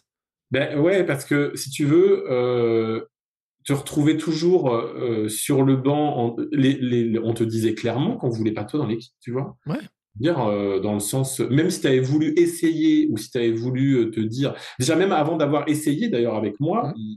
par, rapport à mon physique ou par rapport à ce que je pouvais renvoyer, ils avaient déjà décidé que non, tu vois. Alors ça, si c'est pas du harcèlement, voilà. Et puis bon, après, il y en avait plus que ça parce que comme j'étais un peu chétif et un gosse justement ça ça reboucle avec, en dehors du sport avec le fait que j'étais bah, pas mature comme tu, mmh. pu le dire et comme euh, tu arrives quand tu es en sixième comme un gamin de CM2 voire plus jeune encore parce que moi je pense que je faisais beaucoup plus jeune bah tu te fais chambouler par les autres quoi hein. mmh. tu te fais euh, pousser euh, on, en plus il faut toujours trouver quelqu'un qu'on va emmerder hein. et puis ben, bien sûr qui sont à la limite de se faire emmerder aussi, bah, ils t'emmerdent toi, parce que comme ça, ils se mettent du bon côté. Tout bah le monde se met du bon côté et tu finis par être la personne qu'il faut, euh, dire abattre. En tout cas, la personne qu'il faut emmerder. Je me suis fait piquer mon sac, je me rappelle à l'école, mais des trucs hallucinants, quoi. Tu vois Des trucs euh, qui, ont été assez, euh, assez violents, hein, qui ont été euh, durs à vivre. Et c'est vrai que des fois, quand j'ai fait ce poste, j'étais un peu, je vais pas dire sur une revanche, mais tu te dis quand même, bah voilà, parce que des, des, des mecs de, de ces mecs-là, je les, je les connais plus, mais il y en a certains que j'ai revus de mes classes j'ai vu aujourd'hui, bah, je me suis dit, ah oui, effectivement, on n'a pas du tout été dans le même sens. Hein. Ouais, je pense qu'ils n'ont pas gonflé du même endroit, eux, hein, franchement. Non, voilà, c'est ça. Je vais pas faire de comparaison, mais j'en ai vu un certain nombre. Je me suis dit, waouh, ah bah ouais, effectivement, ouais. Non, mais et tu sais, et tu peux le dire, la comparaison, parce que moi, j'ai croisé des anciens collègues de mon travail, mon ancien chef qui m'a fait chier pendant des années, euh, pendant plusieurs mois et tout, qui m'a fait partir pour harcèlement, euh, sur harcèlement. Je l'ai recroisé un jour, et j'ai dit, bah, heureusement que je me suis pas transformé en lui, que j'ai changé moi dans mon sens, parce qu'il était devenu gris, mais gros, rond, pas beau et tout. Et je le dis très clairement, hein, franchement. Et tous ces caïds là, de, de, en fait, à l'époque, en plus, ils étaient physiquement, ils faisaient rien de spécial, mais pour être avantageux ou quoi que ce soit, je veux dire, c'était la nature qui leur a donné ça. ça. Bah, quand tu regardes maintenant, quelques années plus tard et tout, par rapport à toi, tous les efforts que tu fais, bah, franchement, moi, je parle d'une revanche, tu vois, tu, très clairement, tu vois. C'est clair. Moi, je dis toujours, euh, j'utilise un mot qui est hyper fort et c'est pas très, c'est pas très karmique, donc euh, ça va encore. Euh, je dis, ils ont un peu d'obé, ouais. ils ont un peu d'obé. Ouais, tu sais, moi, je suis à Tech, sauf pour ça. Alors, tu peux y aller, franchement, ne dis pas du mal de ton truc. Ouais, si, eux, quand même, ils méritent un peu. bah, eux, moi, je me permets parce que, en fait, je, je le fais jamais pour perdre. C'est vrai que je suis pas dans ça non plus. C'est-à-dire que par rapport au yoga, par rapport à ma position, ma bienveillance et tout ce que je mets en place, je dirais jamais ce genre de choses. Mais alors, par contre, ceux qui m'ont vraiment fait souffrir ou qui m'ont vraiment euh, emmerdé, je vais pas dire œil pour œil, dent pour dent, parce que encore une fois, c'est c'est complètement con aussi. Euh, mais par contre, quand même, je veux dire, il y a un moment où c'est une certaine revanche de se dire aussi, bah moi j'ai évolué, bah justement, j'étais peut-être celui que vous chambouliez à l'époque, mais j'ai évolué dans le bon sens. Euh, vous, je me pose juste un peu de questions quand même par rapport à ce que ça vous a apporté, et justement pour le coup, ça vous a votre, votre karma, il a plutôt marché dans l'autre sens. Hein que ça vous, avez un bon retour de, de boomerang, quoi. Mais n'empêche que euh, après, as mis, tu dis, tu as fallu des années pour euh, rebondir tout ça. Quand ouais. ouais, parce qu'en en fait, euh, il y a eu le, collège. ensuite, il y a eu le lycée. Bon, le lycée, ça s'est amélioré un petit peu parce que tu grandis quand même. J'ai toujours été un, un, gamin quand même un peu, je vais pas dire immature, même ado. Tu vois, tu as tout le passage de la puberté, etc., qui sont des, des moments quand même compliqués parce que comme tu disais tout à l'heure, souvent chez les filles, c'est un peu plus, je vais pas faire de, genre, mais elles sont un peu plus en avance. Les mecs, c'est très aléatoire. Les mecs, il y en a qui sont très avancés, qui font mmh. adultes, euh, tu vois, la barbe, machin, la grosse voix. Tu sens qu'ils sont euh, hyper virils et tout ça. Puis tu as d'autres mecs, bah, ils peinent là-dessus, un peu quatre ans en retard, tu vois. Mmh. Bah, moi, j'étais plutôt de ce côté-là. Et donc, forcément, eh, ma petite fait emmerder aussi au lycée, tu vois. Donc, mmh. ça continue. Alors un peu moins, euh, malgré tout, ça n'a pas duré très longtemps. Puis au lycée, là, je me suis un peu affirmé parce que tu vois, quand le bac arrive, au bac, tu choisissais tes sports. Ouais. Bah, à mon époque, on choisissait les sports. J'ai pris des sports où euh, personne ne voulait aller euh, parce qu'il y avait des sports qui me plaisaient. Donc il y avait la natation parce que j'étais plutôt bon, donc j'ai pris la natation. Euh, il y avait la gym au sol et aux agrès. Ah ouais? je me prenais que j'ai pris. donc tu vois tout ce qui est bah, mouvement, équilibre, salto, machin euh, les barres parallèles, euh, c'est un truc que bien moi tout ça. Donc euh, et pourtant j'étais pas musclé comme je suis aujourd'hui, mais ça me plaisait vraiment. Et puis après il y avait si, il y avait le hand, c'était le truc. Je pouvais pas faire un, j'étais obligé de choisir les deux autres et le hand. J'ai pris le mmh. hand, pas très très bon le hand, mais ça allait mieux. Et donc déjà à ce moment-là, j'ai commencé à me réaffirmer un peu. Tu vois, je mmh. chantais que et même sur tout ce qui était course à pied. Hein, je l'ai reparti avant, mais au collège on faisait des crosses. J'étais plutôt bon, je finissais plutôt bien classé à oui, chaque tu le dis, ouais. Donc ça, ça, ça me redonnait un peu de, de satisfaction quand même. Puis avec ma mère, on allait à la piscine toutes les semaines, on allait au tennis, on faisait du vélo, donc il y avait quand même du sport mais plus, encore une fois, individuel. Donc, j'aimais pas trop le sport, euh, les sports co. Puis après, j'ai un peu laissé tout ça tomber. J'ai fait mes études supérieures. Et c'est au moment où je suis arrivé à Paris que je me suis, j'ai pris mon, un nouveau, un poste. J'étais dans l'informatique. J'étais assis toute la journée. là, j'ai commencé à me dire, j'avais un peu plus de 20 ans, 24, je crois. Euh, je mangeais normalement, mais tu vois, quand t'es ado, ça part vite. Moi, j'avais la chance de pas trop grossir et tout ça. Puis d'un coup, je me suis dit, ah, ça, j'ai l'impression que je m'arrondis un peu, que euh, je sais pas, je suis pas très musclé, machin. Et je voyais les salles de sport dans les rues. Je venais juste d'arriver à Paris. Je me suis dit, il faut que je m'inscrive dans une salle de sport. Et par mon CE, je me suis inscrit dans une salle de sport. Et c'est là que tout a démarré, en fait. J'ai rencontré euh, des coachs. Ben, j'ai rencontré un coach hein, qui est devenu un, un, pote avec qui j'ai fait de la muscu j'ai transformé mon corps. J'ai commencé à transformer euh, sur la première année. Puis là, je me suis, je suis devenu adepte des cours de fitness à un moment. J'ai fait de l'aérobic et tout ça, mais tout à, mais 15 heures par semaine, quoi, pendant années. C'était un peu, je sais pas ce qui s'est passé. J'ai adoré ça. Et là, j'ai pris des cours de hip-hop. J'ai des conventions de fitness, des journées entières. Tu sais, c'était pas des, c'était pas du running, du ultra. C'était samedi, dimanche, t'enchaînais des cours de, de step toute la journée, genre 6 heures euh, le samedi, 4 euh, mmh. heures le dimanche. T'avais quoi Une star T'avais des gens sur un podium qui faisaient des trucs ouais, comme eux, là? Ouais, c'était ça. C'était vraiment très bizarre. Moi, c'était plus dans, les, dans ces années-là aussi, tu vois, parce que pour revenir quand même, euh, bah 20 ans en arrière, quoi, tu vois, bah, 15, 20 ans. Les gens se, se rendent pas compte qu'on a connu Véronique et Davina, qu'on a bah, connu ah bah, elle ce truc-là, quoi. Alors voilà, encore, encore un cliché, euh, encore un cliché pas très viril pour moi, mais j'adorais je, je, Véronique et Davina. je me rappelle, c'était le dimanche. Je trouvais ça quand même assez, euh, drôle. Enfin bon. Et donc, euh, j'ai retrouvé un peu, c'est vrai qu'il y avait un peu ce, ce, ce truc-là, hein, c'était euh, tout ce qui était gymnase club, etc. à l'époque. Euh, donc j'en ai fait pas mal. Puis après, je me suis reconcentré un moment sur la muscu et sur la course à pied. Mmh. J'ai arrêté un peu les cours collectifs et je me suis mis à courir. Et là, on arrive à, à maintenant. Mais c'est cette, il y a eu cette phase fitness au milieu qui m'a redonné un peu confiance en mon corps aussi, parce que je, je pense que c'est aussi ça. Et les gens que j'ai rencontrés d'ailleurs, j'ai eu la chance de rencontrer souvent les bonnes personnes. J'ai rencontré des profs géniaux dans les salles de sport. Et euh, on a fait des soirées. J'ai été, je suis parti en vacances avec certaines personnes euh, quand j'étais célibataire à l'époque. Et c'est vrai que ça, ça m'a permis de, bah, de me, de transformer ce corps en fait, et puis mmh. de, de l'assumer quoi, parce que je pense que je, tout ça, ça allait pas. J'étais pas bien dans ce, dans ce corps-là. Et, et tout ça, ça venait aussi de toutes ces phases de, l'école. Hein, de. C'est pour ça que le poste, je l'ai mis avec ces mots un peu forts, parce que j'entends souvent, je discute souvent avec des personnes qui sont dans les mêmes situations. Donc on, je je suis pas le seul hein, pour le coup. Et euh, aujourd'hui, euh, je vois effectivement ça un peu comme une revanche quand même. Mais c'était, t'avais quel âge quand tu t'es mis, tu, dis euh, autour de la vingtaine, jeune adulte, quand tu t'as commencé? Quand j'ai recommencé, ouais, c'est ça, ouais, je, à peu près. Après, euh, la muscu, dire que la transformation que j'ai aujourd'hui, elle est plutôt sur les dernières années, sur ces dernières années, en fait. C'est ce que j'allais te dire. Ouais. ouais, parce que, en fait, je, je, ce qui est complémentaire dans ma pratique et ce qui fait que c'est que je fais beaucoup de cardio en définitive avec le, la course à pied, le ouais. triathlon, etc. Mais c'est un peu musculaire aussi hein, quand même, parce que le triathlon, le vélo, la natation. Euh, mais je fais aussi de la muscu pour essayer de compenser la masse, tu vois. Donc euh, souvent, euh, quand tu fais que de l'ultra fond, bah t'es tout mince. Quand tu fais que du marathon, bah t'es comme les formats qu'on voit. Hein. Les, les, premiers du marathon, ils sont pas très épais en général. Donc moi, j'essaie de garder un corps qui soit un peu équilibré. Et c'est vrai que plus je fais de running, plus je sèche. Ouais. Donc ça fait souvent une musculature qui est quand même assez dessinée, assez sèche, puisque mon but, moi, c'est pas de prendre de la masse pour prendre de la masse, parce que si je prends de la masse, après, il faut que je la transporte quand je cours. Donc, euh, c'est pas forcément une bonne idée, euh, tu vois, d'avoir euh, des dizaines de kilos de muscles si tu dois faire 80 km. Ouais, mais euh, après, tu dis qu'effectivement, tu es dessiné. Enfin, franchement, j'étais en train de regarder la photo que tu as à la piscine, là, et tout. Les gens, quand ils te croisent, ils pensent pas que tu as 47 ans. Non, alors ça c'est vrai par contre. Ça c'est ça c'est drôle parce que on l'a redit il a encore pas longtemps, on l'a dit au bureau, je crois. Euh, et souvent, c'est ce que les gens ne donnent pas du tout cet âge-là, plus, mais vraiment pas mal d'années en moins. Bon, après, mmh. pas beaucoup de cheveux. C'est pas grave, ça. Pour quel âge C'est la mode, c'est tendance, c'est mode.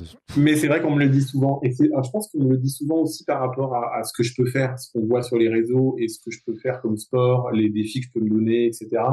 Forcément, il y en a qui doivent se dire, bon, il est plus jeune, tu vois. Mm. Mais c'est bien, ça montre que, voilà, il y, a des gens qui font des marathons, comme tu disais tout à l'heure, à 70 ou 80 ans. Le marathon des sables, le plus ancien, euh, je crois qu'il a 80 et quelques. Hein, donc, ouais. euh, donc, voilà, euh, c'est pour ça que, ouais, je, pense que ça conserve quand même de faire du sport, ça c'est clair. Hein.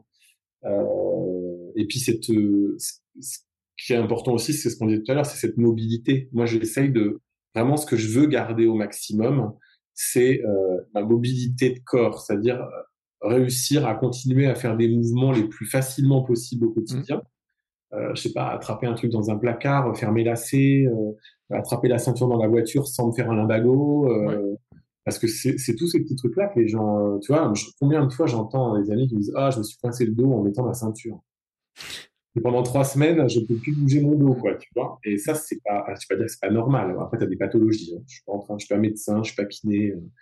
Mais euh, il y a aussi des trucs pour euh, prévenir un peu tout ça, en tout cas pour garder cette fluidité dans ton corps. Et je pense que tout ça, bah, ça rend plus jeune dans ta tête et ça rend plus jeune dans ton corps. Parce que si à 30 ans, tu te sens déjà un peu grippé et coincé, bah forcément, ça t'aide pas à rester jeune dans ta tête, tu vois. Bah, mais il y a une étude, euh, alors euh, dans, un, dans un épisode de, avec Romuald Lepers, euh, je, peux, je peux, alors je, suis toujours embêté. Alors c'est le 20 mars qu'on enregistre.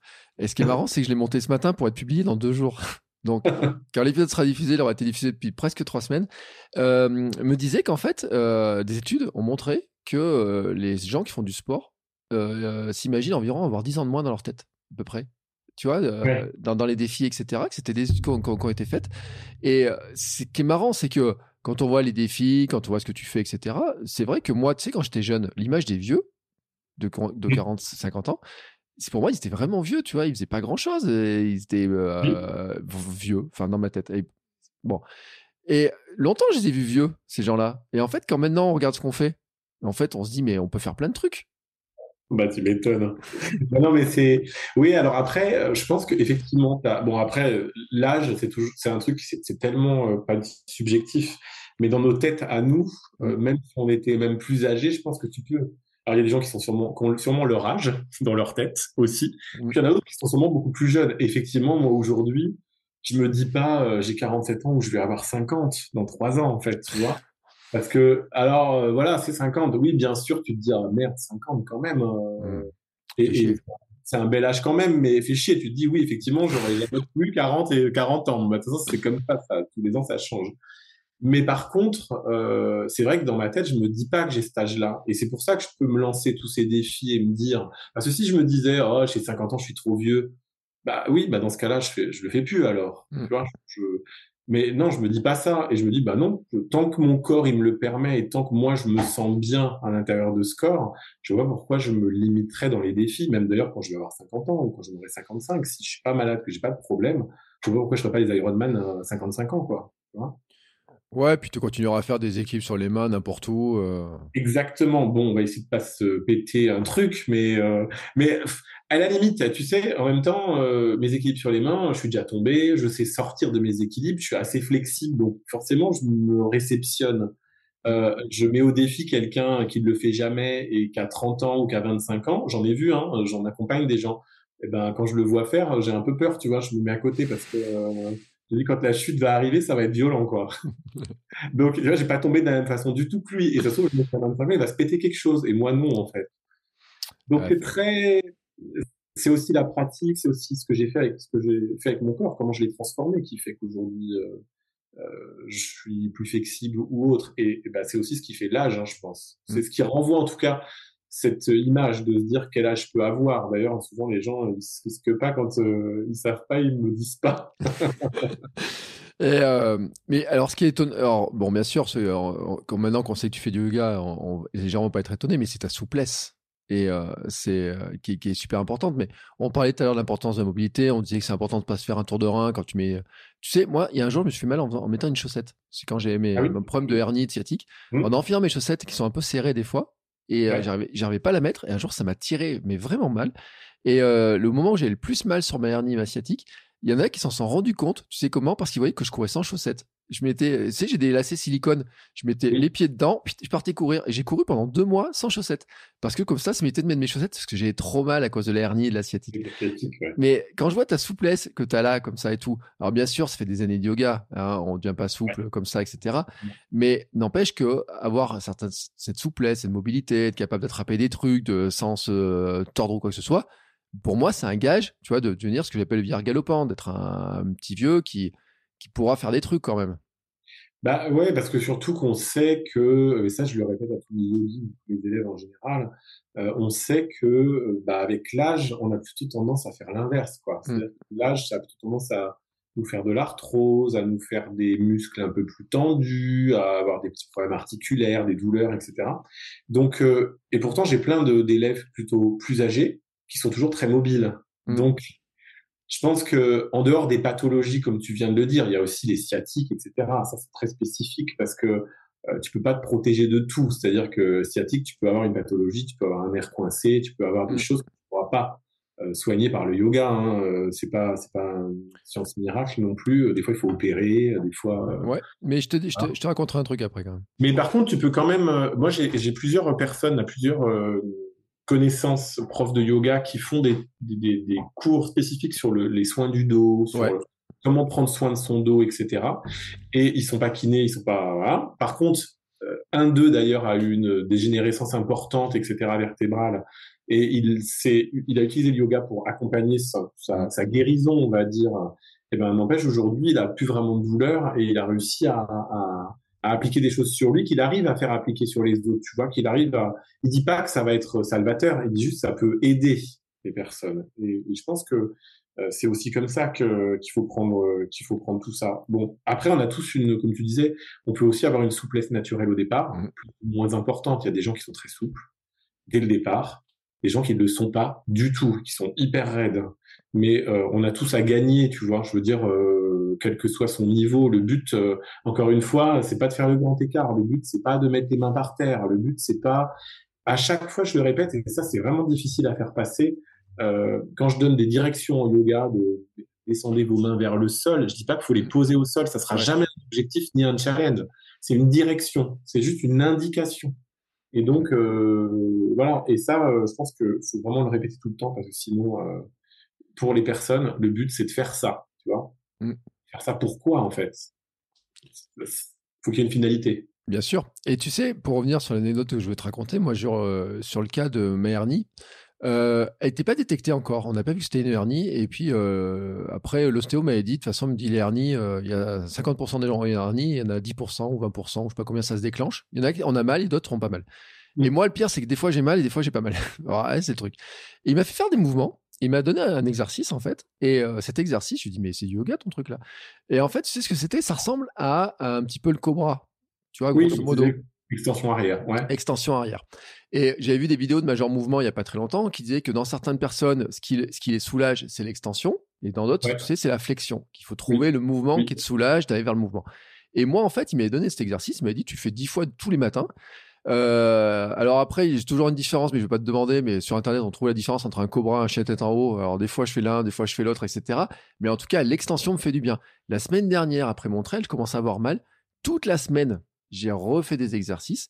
Et ben, petit à petit, c'est passé. Et mon, et j'ai un kiné aussi qui est spécialisé Mackenzie, qui m'a donné un truc, tu sais, ah euh, se mettre à quatre pattes avec euh, tu sais euh, bah, faire le, chien tu sais tu creuses le chat tu sais tu creuses tu oui, le dos rond dos, voilà dos rond dos creusé etc et j'ai refait ça tu vois j'ai refait ces exercices simples etc et donc la fameuse kiné euh, j'avais dit envoyer ça qui j'ai dans le kilomètre 150 m'a dit mais en fait elle me dit c'est parfait c'est la mobilité faut garder la mobilité du dos etc et c'est là où je reviens sur ces trucs de yoga qui où c'est sûr que tu as des positions qui sont impressionnantes tu regardes sur internet tu as des positions dans tous les sens. Mais les positions de base moi tu vois je trouve par exemple cette position-là, moi, elle me sauve, je te garantis. Euh, dès que j'ai mal, et tu vois, tous les matins, et alors, il faut que je la fasse dix fois, tu vois, tenir un petit peu, euh, de plus en plus, etc. Mais n'empêche que ça paraît bête, comme ça, mais n'empêche qu'elle est super efficace, en tout cas pour ce que j'ai. Et c'est un ostéo qui me l'a conseillé, tu vois, c'est même pas un prof de yoga ou quoi que ce soit. Naturellement, je m'étais rendu compte qu'elle me soulageait. Et après, je vois après les différences, etc. Mais c'est vrai que moi, je, me, je, je sais, je vois qu'il y a des trucs du yoga qui sont quand même super intéressants. Et tu vois, ça, la mobilité, enfin, sur la hernie, je m'étais rendu compte que moins tu bouges et plus c'est pire. ouais, voilà, il y a des trucs dans les hernies qu'on ne fera pas en yoga, sur les mmh. sciatiques, tu sais, des trucs qu'il faut faire attention parce que ça peut réactiver Forcément, tu vois, un kiné, il le dirait euh, selon le positionnement. Donc moi, je suis pas kiné et je suis pas ostéo, mais ni médecin, mais il y a des, il y a des choses qu'il faut, sur lesquelles il faut faire attention. Par contre, c'est vrai que les méthodes Mackenzie, elles sont, euh, elles sont connues hein, euh, des kinés. Hein. Les kinés, c'est la première chose qu'ils te font faire. je veux dire, sur les limbagos et toutes les zones, sur les lombaires, hein, sur le bas du dos, les extensions arrière. Alors, Major Mouvement, il le disait, hein, justement, ça peut être des flexions, donc aller vers l'avant, ou l'extension, aller vers mmh. l'arrière. En général, on parle moyennement de flexion arrière. Il y a des gens qui parlent de flexion arrière. Moi, j'aime mm. pas ça. Je dis toujours extension arrière, flexion avant. Euh, mais l'extension arrière, c'est hyper euh, assez salvateur pour beaucoup de gens, malgré le fait qu'ils pensent que ça peut leur faire mal, parce que c'est pareil. Il y a une méga légende urbaine sur le fait d'emmener la colonne vertébrale vers l'arrière, où il y avait des médecins à l'époque même qui te disaient qu'il fallait surtout pas faire ça. Donc, euh, parce que tu te dis, ça peut faire caler vers l'avant la colonne, tu vois. Mm. Vers l'arrière, ça libère pas. Et pourtant, quand tu te libères et que tu fais le cobra, par exemple, même un, léger cobra, j'ai toujours un, bébé cobra, tu vois, un, petit cobra. Voilà, mais je dis ça au yoga, je fais fait un, petit cobra ou un bébé cobra.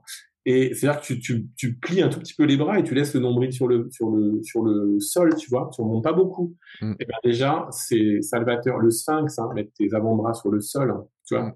Et donc, tu sens tes lombaires. Et déjà, ça suffit. Et ça, ça sauve un certain nombre de personnes sur le lumbago, par exemple. C'est hyper, euh, hyper efficace. Les kinés, le font souvent. Et c'est vrai qu'en yoga, on fait beaucoup d'extensions arrière. Donc oui, tu as raison, il y a plein de postures. J'allais dire, il y a plein de postures à la con. Je vais me faire déglinguer par la police du yoga. Euh, non, il y a plein de postures. Il y a trop de trucs sur Instagram où c'est, bah oui, forcément, tout le monde met sa meilleure photo et sa plus belle photo avec le plus beau sourire du monde. Il s'est pété la gueule dix fois avant de le faire c'est magnifique, c'est beau, c'est machin, mais ça sert à quoi mmh. Tu vois? Parce que, ok, c'est beau, mais il faut que ça apporte quelque chose. Alors, seulement qu'à ces gens qui font ces postures, ça leur apporte quelque chose. Par contre, pour les autres autour, euh, peut-être que tout le monde n'a pas envie de se mettre en équilibre sur les mains, hein, euh, ou sur la tête, ou euh, sur un bras, ou je sais pas.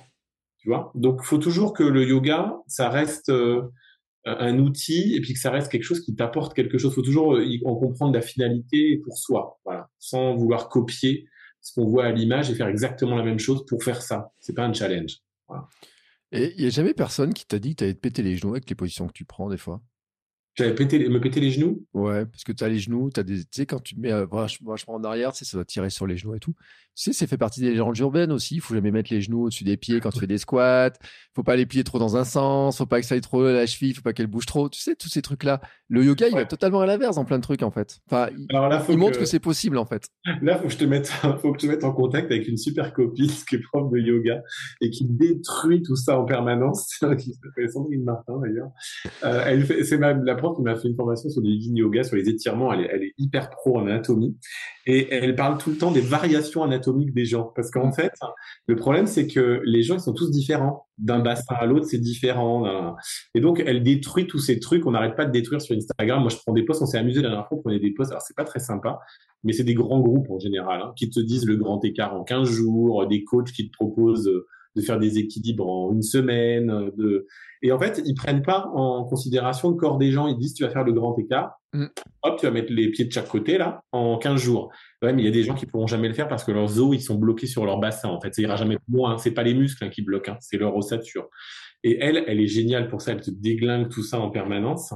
Donc, c'est euh, c'est assez drôle que tu me dises ça parce que euh, ouais, il y a plein de légendes urbaines. Personne m'a jamais rien dit, tu vois. Si, alors il y a des gens qui me disent, putain, moi je fais ça, je me pète le dos en deux.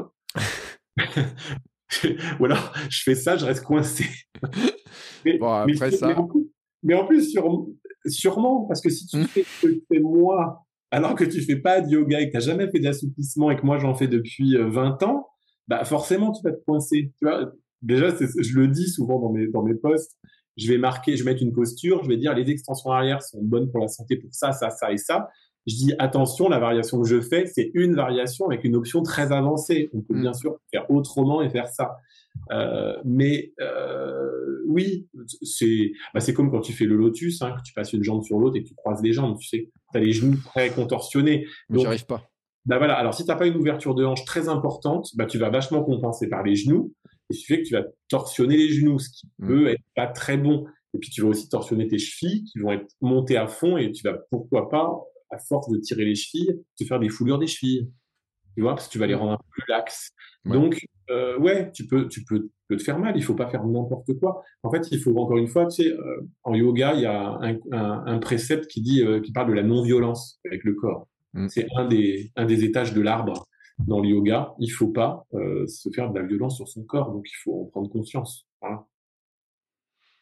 Mais tu sais, moi, il y a un truc que j'arrive pas à faire, mais je pense que c'est aussi une question de, de, de, non-travail sur, sur truc. Tu sais, c'est les être assis là comment j'appelle ça squat bas, tu sais, mais tu sais, quand tu es assis sur tes, sur tes pieds, sur ton. Ah, sur tes talons, bah, sur tes pieds et que tu descends un peu assis avec les bras entre les jambes, là. Euh, les mains, euh. Moi, techniquement, il y a un truc qui passe pas, mais en fait, je me suis rendu compte aussi, parce que j'ai acheté des livres sur, sur le sujet, sur il y, a des, il y a des gars qui parlent, tu sais, de souplesse des chevilles, qui parlent tu peux ne pas t'y mettre dans cette posture. Hein. Tu peux ne pas t'y mettre, complètement. Mais qui parlent aussi qu'en fait, on peut s'entraîner et que notamment pour la course à pied, euh, il y a des choses qui seraient utiles. Tu sais, alors après, euh, est-ce qu'il faut y aller ou pas? Ça, c'est toujours une question. Et on parle du renforcement, on parle de tout ça, mais qui montre qu'en fait, euh, c'est pas c'est pas parce qu'on est bloqué à un moment donné qu'on est bloqué pour le reste de sa vie. C'est-à-dire qu'on a des exercices qui permettent de le faire, qui permettent de progresser et tout. C'est ce qui est intéressant et qui vont d'ailleurs à l'encontre de ces fameuses théories légendes urbaines qui disent il faut pas faire ci, il faut pas faire ça, parce que eux, ils montrent qu'au contraire, c'est ce qui renforce et que le genou il est fait comme ça et que si maintenant on n'y arrive plus à le faire c'est plutôt qu'on a un souci. Parce que techniquement, on pouvait le faire, mais c'est juste que notre, notre genou fonctionne moins bien au point que il n'arrive plus à le faire, ou que nos muscles sont raccourcis, qu'on a certaines tensions, etc. Et c'est ça aussi qui, tu vois, qui un peu chez les gens, c'est qui trouble un peu les gens, c'est-à-dire qu'ils disent, mais ce truc-là et tout, pourquoi lui il arrive à le faire, moi j'arrive pas à le faire et tout, mais lui il va se faire mal. Alors qu'en fait, il ne devrait pas se dire il va faire mal, il va dire, mais tiens, c'est, c'est cool d'avoir une telle mobilité, ça peut être utile. C'est ça. Ce qui est dingue, c'est souvent l'image que renvoie une posture. C'est-à-dire que tu prends deux personnes qui font des extensions arrière, on en parlait tout à l'heure. Tu vas en voir une, une nana qui va, ou un mec qui va descendre derrière, il va aller mettre ses mains par terre, tu sais, direct, il va être presque cassé en deux. Tu vas voir sa colonne, elle est courbée. Et les gens, ils vont regarder ça, ils vont dire, oh, aïe, aïe, ça fait mal. Et comment il fait ça? Il va se tuer le dos, en fait. Mm. Mais non, parce qu'en fait, c'est son anatomie qui fait comme ça. Il peut aller à ce niveau-là. Alors que l'autre à côté, il n'y arrivera jamais. C'est comme tu entends tout le temps, ça, la personne dont je parlais tout à l'heure, Sandrine, elle en parle tout le temps. Euh, quand tu fais des guerriers ou quand tu fais euh, des fentes, par exemple, avec une jambe en avant, on va prendre une fente. Tu sais, tu plies le genou à l'avant. Et tout le monde dit, n'emmène pas le genou plus loin que tes orteils genou vers l'avant parce qu'il faut surtout pas parce que c'est mauvais pour le genou. Mm. Bah, vas-y, trouve-moi la théorie qui dit que c'est mauvais pour le genou sur internet. Cherche mm. parce que en fait, euh, moi j'ai aucune notion nulle part de ce que ça te fait. Hein. Il y en a qui disent que c'est avec le temps, ça peut abîmer le plateau tibial, machin. Ça serait intéressant de, poser la question à ma jambe mouvement parce que tu vois justement ou à des kinés et autres, personne n'aura la même réponse parce qu'en fait c'est des trucs que tout le monde dit, mais on ne sait pas pourquoi on le dit. Bah, on le dit juste comme ça parce que parce que c'est plus propre en alignement. Et puis parce que ça fait peur d'aller le genou plus loin, parce qu'on a l'impression qu'on peine et qu'on force le genou. Pour certaines personnes, ça fait rien, pour d'autres, c'est gênant. Donc, il faut mm. plutôt adapter ça. C'est exactement en yoga, c'est pareil. Tu sais, as, as le yangar et t'as un peu euh, le yoga un peu classique des alignements où ils disent faut mettre les pieds comme ça, faites toucher vos orteils, écartez vos, vos talons, etc. Il y a des gens, tu les repositionnes, bah, ça fait bouger l'épaule, ça fait bouger les hauts, tu bouges le haut, tu bouges l'épaule, hop, ça refait bouger le pied en bas et tu dis mais non, ton pied. Et là, c'est hystérique quoi, tu vois, tu es en train de bouger quelqu'un, en train de la torturer pour aligner son pied avec son genou et sa tête et machin, mais ça marche pas. Il faut arrêter de délirer, de, de contorsionner les gens alors qu'ils viennent juste pour faire un cours de yoga et faire de la mobilité justement. Donc hmm. les alignements quand c'est pour protéger le corps, OK, quand c'est juste pour faire beau, ça sert à rien. Voilà. Et puis, rappelons aussi, hein, euh, quand on voit les gens faire, on ne sait pas en fait l'expérience qu'ils ont, les années et tout. Parce que quelqu'un qui te voit faire, il ne sait pas que ça fait des années que tu fais du yoga. Déjà, il pense pas que tu as 47 ans, il pense que tu en as 23. Donc, tu lui dis, j'ai commencé le yoga à 20 ans. Il dit, ouais, bah, attends, c'est un petit jeune qui débute. Euh... T'exagères quand même. non, mais je voulais être gentil avec toi. Non, mais après, et franchement, je pense qu'il y a plein de gens qui, quand ils te découvrent, s'il y a des gens qui te connaissent pas, qui vont voir ton compte et qui regardent les photos, musclé et tout comme ça et tout. Déjà, on ne donne pas l'âge, mais en plus, c'est vrai que la métamorphose par rapport aux photos sur le poste que tu, elle est impressionnante. Hein, pour revenir dessus. Euh, c'est, je sais pas, tu as tenu des registres de de, de, ton poids, de tes, de tes, pourcentages de masse grasse, etc. Tout comme ça pour voir comment ça a évolué?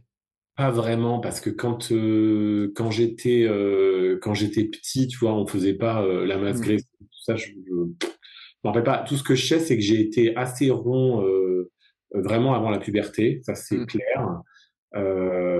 jusqu'à la puberté où je me suis affiné quand même parce que je pense que j'ai grandi un peu d'un seul mmh. coup. Euh, j'étais pas très grand. Bon, je suis à 1m75 aujourd'hui. Je suis pas non plus, je suis pas dans les, dans les grands grands. Hein. Euh, et c'est vrai que au niveau du poids, après euh, jeune adulte, j'avais quand même pas mal repris. Bah, tu sais, voilà, tu picoles un peu, euh, tu fais la fête. J'ai fumé à l'époque. en plus. Ouais, ben voilà, tu vois tous les tous les vices possibles. Et, et, d'ailleurs, pendant que je faisais du fitness, je fumais. Hein. je faisais du fitness, pendant la pause, j'avais fumé. Une autre époque. Ah, tu devais avoir la moitié de la salle qui faisait pareil. Attends. Ben, non, mais c'était dingue. On était plein à fumer, euh, de l'aérobic et tout ça. Non, mais c'était dingue en fait. On était les, les, poumons les plus ouverts du monde et là, paf, une cigarette. Allez hop. Et puis la bière après. Enfin bon, passons. Euh, je casse le mythe. Mais c'est bien comme ça, ça casse aussi l'image. Donc te dire que j'ai, non, j'ai pas vraiment. Euh... Après, j'ai plutôt pris du poids en définitive parce qu'avec la muscu, je me suis transformé. J'ai quand même pris du muscle. Donc euh, aujourd'hui, voilà, j'ai trouvé mon, mon, poids de forme, mais c'est vrai qu'il y a eu une grosse évolution musculaire. Mais ça, c'est clair. Et ça, euh, je dirais, je, le disais tout à l'heure, l'évolution musculaire, elle s'est plus fait là. Je vais avoir 47. Elle s'est fait entre 40, tu vois, entre 39, ouais non 40 40 et 47 maintenant, tu vois, en, en 5-6 ans. Là, c'est vraiment la grosse transformation. Mais j'ai même l'impression que c'est dans les deux dernières années que tu as un truc qui. Ou alors c'est que tu fais les photos différemment. je fais du Photoshop. je sais même pas l'utiliser, je l'ai pas, je sais même plus utiliser ce Non, ou alors tu mets plus en avant, je sais pas, parce que tu vois, il y a une photo, par exemple, euh, celle de l'Ironman, euh, je sais pas lequel, euh, après Andorre, tu fais une photo torse-poil avec ta médaille. Ouais, ah, je fais toujours ça. ouais, maintenant tu fais toujours ça, mais bon, non, mais c'est aussi ça la revanche. Je veux dire, attends, moi aussi, si j'ai des abdos qui apparaissent comme ça, tous, euh, hein, et euh, un peu le crâneur et tout, je le ferai aussi, je te le garantis. Et en plus, je comprends le sentiment, tu vois, euh, même on pourrait dire revanche, etc., tous ces trucs-là. Mais moi, j'avais le sentiment que quand je t'ai eu il y, a, il y a trois ans, enfin, t'étais pas comme ça, quoi.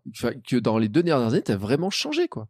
Je pense que bah, pour le coup, alors là, encore une fois, c'est la course à pied de façon assez intense, donc le séchage, tu vois, le cardio, euh, et le yoga. Parce qu'en fait, le yoga, euh, ça a vraiment commencé fortement. J'ai fait ma formation de prof en 2019. Hein. D'accord. Avant, je faisais un peu d'étirement, des choses, mais c'était pas vraiment du yoga. J'ai vraiment commencé ma vraie pratique yogique en 2019, tu vois, fin mi-d'année. J'ai passé mon diplôme en 2020, tu vois. 2019, euh, ouais, 2020.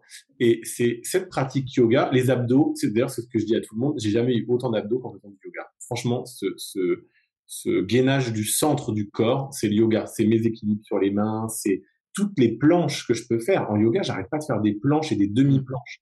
Euh, les chiens tête en haut, chiens tête en bas, tu gaines tout le temps le corps. Tes abdos sont toujours contractés. Donc en définitive, c'est comme les pilates. C'est pour ça que souvent les pilates, ça donnait des très bons résultats. Les nanas faisaient ça pour réaffermir le centre du corps parce que c'est hyper efficace. Donc euh, oui, je pense qu'en deux ans, on peut voir une différence sur les abdos. Moi-même, je la vois. Hein. donc euh, ouais. Euh, il faut le dire, hein, pour ceux qui connaissent pas le Pilate, essayez le Pilate un jour, vous allez voir. Ça paraît euh, rien comme ça sur certains trucs. Moi, j'ai fait un jour une séance de Pilate et euh, j'étais en niveau difficulté 1, je crois. Il y avait un monsieur à côté de moi qui avait 70 ans, qui était au niveau difficulté maximum. Et la prof, elle dit Regardez, ça fait 20 ans de Pilate, regardez ce qui.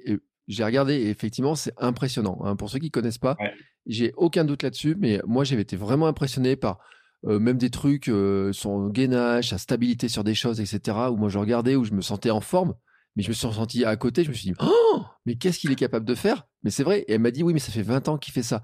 Pour ça, il faut toujours se souvenir aussi un peu de, questionner un peu ce que les gens ont fait, par où ils passent, etc. Parce que euh, ça pousse pas, enfin tes muscles ils ont pas poussé en trois jours, hein, ça c'est clair. Non, mais euh, ta souplesse non plus. Et il y a un truc par contre dont tu parles jamais, c'est l'alimentation. T'en parles jamais sur tes posts? C'est vrai que j'en parle pas. Alors, dire que je suis euh, hyper pro sur l'alimentation serait pas un, serait, serait faux totalement. Parce que je pense que je suis pas euh, un super euh, super exemple en, en, alimentation. Maintenant, je fais super attention pendant mes courses, souvent, ou en tout cas avant mes courses. Euh, mais je suis pas non plus euh, le mec euh, qui est intransigeant sur tout, tu vois. Je vais mm. faire attention à l'alcool principalement avant les courses, tu vois, la semaine d'avant, je vais tout arrêter. Mais je suis pas. souvent, je trouve que je mange trop sucré. Tu vois, j'ai tendance à aimer le sucre quand même globalement, mm. plus que le gras d'ailleurs. Je pense que j'aime plus le sucre que le gras, effectivement. donc c'est pour ça que j'en parle pas parce que je suis pas quelqu'un de vraiment branché sur la nutrition il y a meilleur que moi et je prends plutôt des renseignements par les autres. Maintenant, j'ai un régime quand même. J'ai un régime. Non, j'ai pas un régime, mais je suis un peu, euh, je vais dire semi-végétarien, c'est-à-dire que je mmh. mange très peu de viande en définitive, euh, pas beaucoup de poisson non plus. Euh, J'essaye de, de, manger beaucoup de légumes, donc ça c'est clair. Je suis très euh, je vais faire un peu euh, écolo durable. J'essaye, je, je, fais, euh, j'ai un, fournisseur à côté de chez moi qui fait du local euh, de saison. Donc en fait, je mange que des trucs qu'on trouve dans la saison. Mm. Euh, et j'essaie de manger beaucoup de légumes. Ce que je mangeais pas avec mes parents justement à la campagne, on était très charcutaille, pommes de terre, pâtes, etc. J'ai un peu changé tout ça. Euh, donc voilà. Après, je n'ai pas une alimentation plus plus saine qu'un autre, tu vois. Je, je dirais pas que pour le coup, je me contrains. Et en même temps, euh, vu le sport que je fais, je m'en sers aussi. Tu vois, c'est aussi ma petite excuse pour dire, bah, je me permets des abus aussi, hein, parce que. Ouais, parce que euh, tu t'entraînes combien d'heures par semaine là? Bah, au final, euh, je cours. En général, je cours tous les deux jours. Hein. C'est-à-dire, mmh. je cours pas tous les jours, mais les, les, jours où je cours pas, je vais soit à la piscine, soit à la muscu. j'ai le yoga. Le soir, je donne des cours. Le dimanche, je donne des cours. Donc, et tous les jours, je vais au vélo au bureau.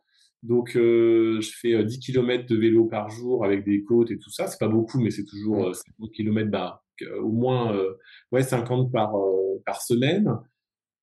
Donc, en fait, je fais du sport tous les jours, quoi. Donc, je sais pas combien ça fait, mais plusieurs heures par jour au final. Voilà. Et, euh, et, donc en ce moment, par contre, sur l'alimentation, il y a un truc dont tu parles, ça me fait rire. C'est tes tests d'alimentation pour le marathon des sables, les trucs lyophilisés, les petits menus, euh, quel menu je vais faire, etc. Ça fait un bout de temps que ça te travaille cette histoire-là quand même. Hein. Bah ouais. Alors là, je l'ai moins fait parce que maintenant j'en ai essayé plusieurs, donc je me dis, oh, je suis pas très, je suis pas très difficile non plus. Hein. Je suis pas très compliqué. Je réagis plutôt bien à tous les trucs, les poudres, les machins, les trucs. J'ai pas besoin de trop tester. Je, je prends et en général ça passe. Je, j'ai pas un estomac trop difficile. Et c'est vrai que le, la bouffe lyophilisée, là, j'ai tout reçu. Hein. Vous savez, j'ai tout mon paquet avec tous les jours et tout ça. Bon, on est tous un peu inquiets hein, sur ce sujet-là. C'est lourd quand même. Ouais. Même si c'est déshydraté. Je sais pas si ça va rentrer dans mon sac. J'ai pas encore essayé. J'ai une, des copines qui part avec moi qui m'a dit, qui est venue la dernière fois et qui a vu tout l'ensemble du truc et dit, mais oh, t'as tout ça? Et ça va jamais rentrer dans ton sac. Elle dit, mais t'as essayé? Elle dit, moi, j'aurais fait tout de suite, j'aurais essayé d'entrer le truc. Elle n'était pas paniquée, toi. Donc, j'ai pas essayé. Effectivement, quand je vois le carton et je vois le sac, je me dis, c'est bizarre, je sais pas comment ça peut rentrer enfin, on verra. Je pense qu'on va y arriver. Donc, ouais, j'ai tous mes. En fait, j'ai commandé sur un site et euh, j'ai essayé plein de marques. J'ai essayé plein de plats. Et après, j'ai changé un peu leur pack. Leur pack. Ils m'ont fait un pack 7 jours pour le désert, donc spécifique chaleur forte, etc., avec les boissons, les bars, tout ce qui va, quoi, tous les trucs énergétiques. Mm. Dedans, il y a plein de marques françaises, il y a des marques autres, il y a des trucs, des marques qu'on connaît tous. Euh, et donc j'ai tout, j'ai mes petits déjeuners, euh, mes, ma course, mon après-course et mon dîner tous les jours en fait. Ouais. Après, il faut que je complète avec, je sais pas, du café lyophilisé et trucs comme ça parce que je vais quand même avoir besoin de boire du café. Du thé peut-être, je sais pas. Euh, faut que je voilà. Ouais, c'est un vrai, euh, mais c'est un peu l'inconnu quand même, hein, parce que là, pour le coup, euh, en plus, tu vois, c'est un peu comme si je faisais effectivement ce 80 km. J'ai beaucoup pensé pendant le 80 km au marathon de sable, et à me dire 40 euh, degrés, 35-40 degrés tous les jours, dormir sous une, un bivouac avec des mmh. tentes, voilà, sur des tapis par terre, dans un sac de couchage, manger du lyophilisé tous les jours, tous les repas. Ok, on va voir ce que ça va donner. Je sais pas. Et après, il y a le mental, encore une fois, hein, qui, va, qui est là, heureusement. C'est l'aventure. Le physique est là, je pense. Donc maintenant, euh, il n'y a plus qu'à, quoi. Mm. Mais donc, euh, voilà. Donc, le lyophilisé, ouais, je, sur cet aspect nutritif, Je suis inquiet et pas inquiet, je dirais. C'était bon hein, ce que j'ai mangé. Donc, ma, ma, ma, truffade lyophilisée, j'ai trouvé plutôt pas mal. Hein. Non, mais t'as osé. Et tu l'as amené en, Auvergne quand t'es venu à Saint-Flour, t'as mangé la truffade lyophilisée ou pas? Parce que. Euh, non. non, par contre, j'en ai mangé une à Paris et j'ai trouvé que c'était plutôt un plat facile à réhydrater, plutôt bon. Ouais. Franchement, alors, ce n'est pas la truffade auvergnate. Je, je le dis tout de suite. Ça n'a rien à voir. Euh, c'est plutôt une sorte de purée euh, voilà, au fromage, quoi. Mm. Mais c'est bon. Franchement, ils ont réussi à reconstituer les trucs. C'est très salé. Et euh, tu sens que voilà, faut pas manger ça tout le temps. Si tu mangerais ça euh, le midi, euh, c'est pas bon du tout à mon avis. Mm. C'est vraiment des, des, des, plats de sport en fait. C'est des plats euh, qu'il faut manger en, en, survie, tu vois, en je veux dire en mode sportif, pas si tu fais rien. D'ailleurs, j'en ai mangé un une fois au bureau. J'avais pas fait de sport le matin, l'après-midi, j'étais lesté. J'ai eu l'impression que c'était un peu too much, tu vois. c'était trop important. Mais bon, et, ils sont faits pour ça aussi, hein, euh, le sel, parce que tu vas perdre des sels minéraux tout, le repas, tu as besoin de ta dose de calories. faut rappeler que sur Marathon des Sables, on vous demande des calories minimum, hein, donc euh, à avoir. Certains jouent avec ça pour savoir comment euh, gérer ça, mais que d'ailleurs les pros étaient un peu critiqués sur cette histoire-là de partir avec peu de calories et piquer un peu ah les, les, pactages des autres. Mmh. mais le, ça fait partie des contraintes, donc c'est aussi ça, quoi. 14 000, ouais, 14 000 calories, bah, c'est des kilocalories, mais 14 000 euh, euh, pour la semaine, bah, pour les 6 jours, et donc mm. c'est c'est 2000 minimum par jour. Moi, je suis à 2700, tu vois. Ah, t'as pris un peu de marge. Ouais, je, mais moi, je suis, je suis un peu comme ma coéquipière, je deviens insupportable si je mange pas, donc euh, il faut mieux que je mange. Ouais, sinon, l'attente, ça devient l'enfer, quoi. C'est... Ouais, ça va être pour les autres, ils vont avoir l'impression que j'ai arrêté de fumer pour le coup. Donc non, voilà, c'est ça. Donc euh, non, faut bien me nourrir, sinon, sinon je Et, euh, et alors le truc, c'est qu'après, euh, je vois que tu vas faire l'ultramarin derrière? Ouais, exactement. Non, mais je suis un peu 2023, l'année de l'ultra. Punaise. Mais attends, le marathon des sables, c'est quand? C'est le 21 avril, jusqu'au 1er mai. Et l'ultramarin? L'ultramarin, si je me trompe pas, c'est le dernier week-end. C'est à cheval sur juin et juillet. Ah, mais ça va, t'as de la marge. C'est pour ça, c'est large. et, c'est quand que tu places l'Ironman alors dans l'histoire? L'Ironman, il est fin août à Vichy. Donc tu viens fin août à Vichy pour l'Ironman après avoir fait le marathon des sables et l'ultramarin? C'est ça. Bah écoute, alors là... Et tout ça, c'est le même effort, c'est de, de l'ultra-endurance. Ouais. Alors tu sais quoi, le euh, à Vichy, j'espère pouvoir venir te voir ce jour-là à Vichy parce que euh, c'est chouette à voir pour ceux qui connaissent pas et tout. Le, le, ah, l'Ironman, c'est chouette. Je blaguais tout à l'heure en disant qu'une année, il y a eu des problèmes d'eau. Enfin, il y a eu deux années où il y a des problèmes d'eau entre les problèmes de vannes, de pollution, de pas d'eau, trop d'eau, etc. Donc, il faut vous souhaiter quand même que vous ayez les, euh, les, bonnes conditions. Et je me rappelle que quand tu as fait le, le half, tu as eu un coup de... Il faisait chaud ce jour-là. Hein. Ouais, alors moi j'en ai fait deux des Alpha Vichy. J'ai fait celui de l'année dernière et celui de l'année d'avant. Hmm. Ça fait déjà deux. Hein. Je, suis un abonné de Vichy maintenant. Je commence à connaître le parcours. Ah, le, train c'est direct. C'est ça. C'est vachement pratique. Le premier j'ai eu la natation. Le deuxième j'ai pas eu la natation puisque c'était pollué l'année dernière. Hmm. L'année dernière, la première année, il a fait vraiment très très chaud. Ouais, on a eu, il faisait 35 degrés à Vichy, c'était l'enfer pour le, la course à pied. Euh, par contre, l'année dernière, on a eu de la pluie sur le vélo. C'était un peu à montagne machin là, euh, je me rappelle plus du nom. Euh, le maillet de montagne, je sais maillet de montagne. C'est très joli et il pleuvait. Quand je suis passé dans la forêt après derrière là, la, grande partie de forêt, il a plu, mais alors il tombait des trompes de flotte. Hmm. Moi, j'adore cette descente. J'étais ravi. Je me disais, ah, j'adore ce moment, ça descend et tout, c'est génial à vélo. Il pleuvait, c'était horrible. Ça, ça t'en prenait plein la figure. On voyait rien. Il faisait noir et la route était glissante. C'était pas le meilleur moment, en définitive. Bon, on était parti sur le vélo, j'avais pas eu la natation. Donc, euh, j'étais un peu moins fatigué, quoique bon, la natation, c'est pas ce qui est en définitive le plus fatigant sur l'Ironman. Parce que même si tu as, euh, dans le half, tu as 1900 mètres et dans le full, tu as 3600, euh, 9, 9, 18, 3800. Euh, 3800, c'est long, mais euh, en définitive, la natation, c'est quand même, euh, c'est une petite partie de l'Ironman en définitive, par rapport à toutes les heures que tu vas passer sur le reste. Ouais. Parce que la natation, tu vas peut-être mettre une heure et quart, une heure vingt, je sais pas. Alors ça, les pros, ils vont aller beaucoup plus vite. Euh, par contre, sur euh, le vélo, 180 km, tu vas mettre un peu plus de temps, quoi, tu vois. Ça va être un peu long. Mm. Et puis le marathon, il risque d'être long aussi parce que tu es bien fatigué, bien capoute. Donc le marathon, tu vas pas le faire en 3 heures. Bah, moi, en tout cas, je vais pas le faire euh, dans mes 3h20 du marathon de Paris, tu vois. Ah oui, parce que tu fais le marathon en 3h20, toi? Je l'ai fait en 3h27, je crois. Oh, ouais. Bah écoute. Ouais, alors, je- bah, bon, et sans plan d'entraînement, alors comme, comme on dit, encore une fois, ça va pas faire très humble, sans plan d'entraînement spécifique, c'est-à-dire sans faire le fractionné qu'il faut, sans faire de la piste qu'il faut. Peut-être que si je me dévouais à un plan d'entraînement marathon, je pense que je pourrais vraiment faire mieux, mais il faudrait vraiment que je fasse que ça. Mm. Le problème, c'est qu'encore une fois, c'est ce que je dis à chaque fois, tu vois, quand tu prends mon année, là, euh, il y a le marathon des sables, il y a l'ultramarin, euh, il y a un Ironman et il y avait le 80 km de l'éco-trail. Euh, alors, c'est un peu tout pareil, c'est des longues distances, mais c'est quand même, n'y a pas de plan d'entraînement pour s'entraîner à tout ça, parce que si Mm. je prends un plan triathlon, bah, c'est pas ça. si je prends un plan pour le marathon des sables, bah, c'est plutôt de la rando-course. Ouais. Et puis de la charge sur le dos, et puis du cumul de fatigue. Mm. Donc, en définitive, comme me disait un entraîneur euh, triathlète il y a pas longtemps, je discutais avec un copain qui est entraîneur, il dit, oh, mais il dit en même temps, hein, de toute façon, ce que tu fais, c'est de l'entraînement pour Vichy, hein. La longue distance, c'est pareil. Donc, ça me faisait rire et il me disait, bon, euh, il faut juste faire un peu de kilomètres de vélo, euh, Mm. puis aller à la piscine. euh, bon, il fait après, si tu as la tête, l'endurance et le corps, bah, le truc, tu l'emmèneras au bout. Hein, si c'est pas pour Mm. performer, voilà. Le, le but, c'est pas, je vais pas le faire pour être, pour faire un temps, tu vois, l'Ironman. Le but, c'est de le finir.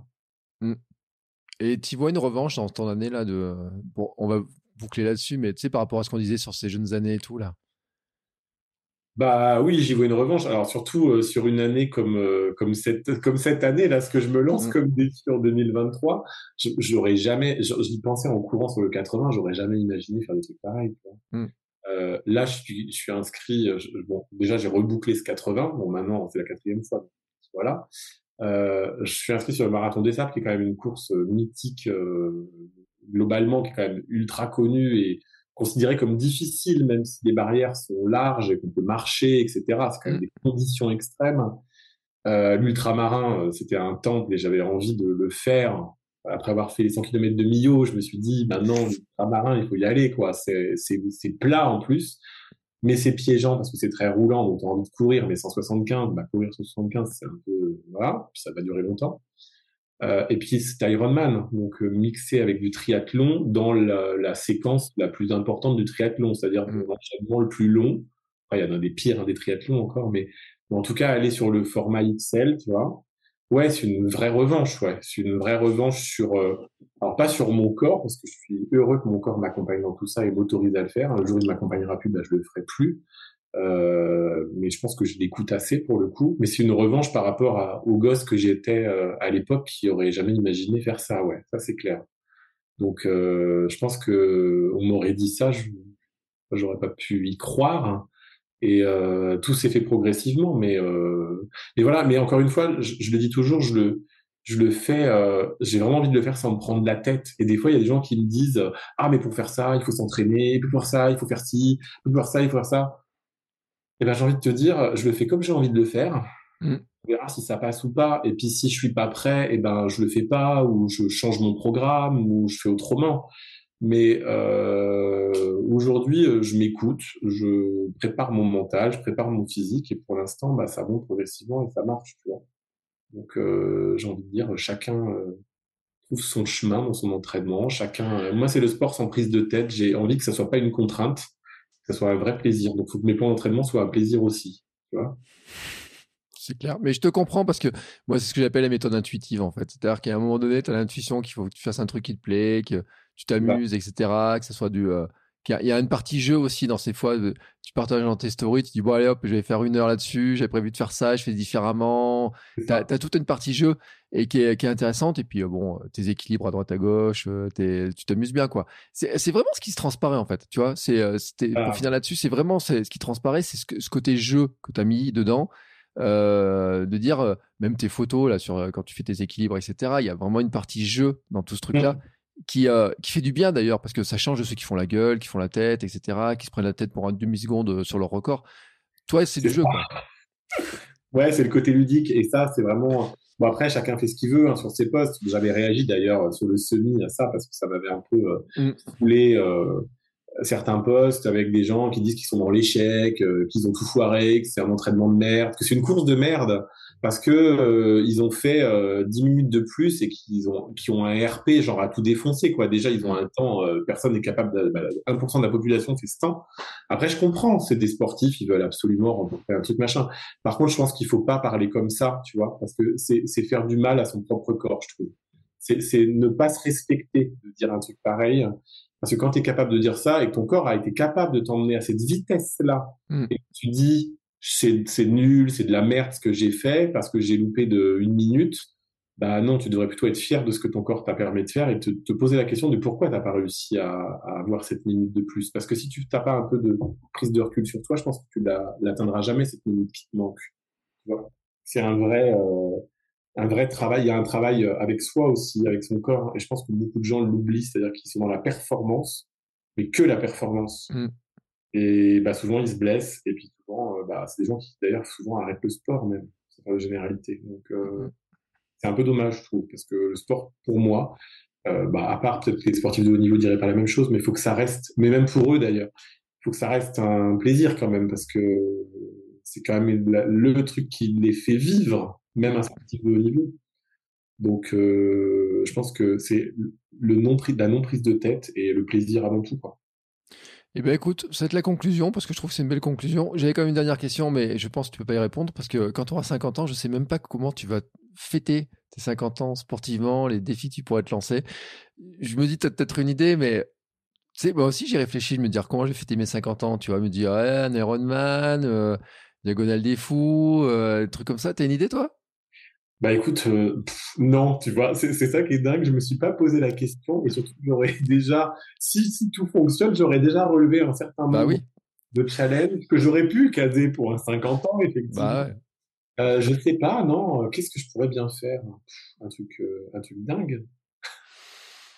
Écoute, t'as trois ans pour réfléchir.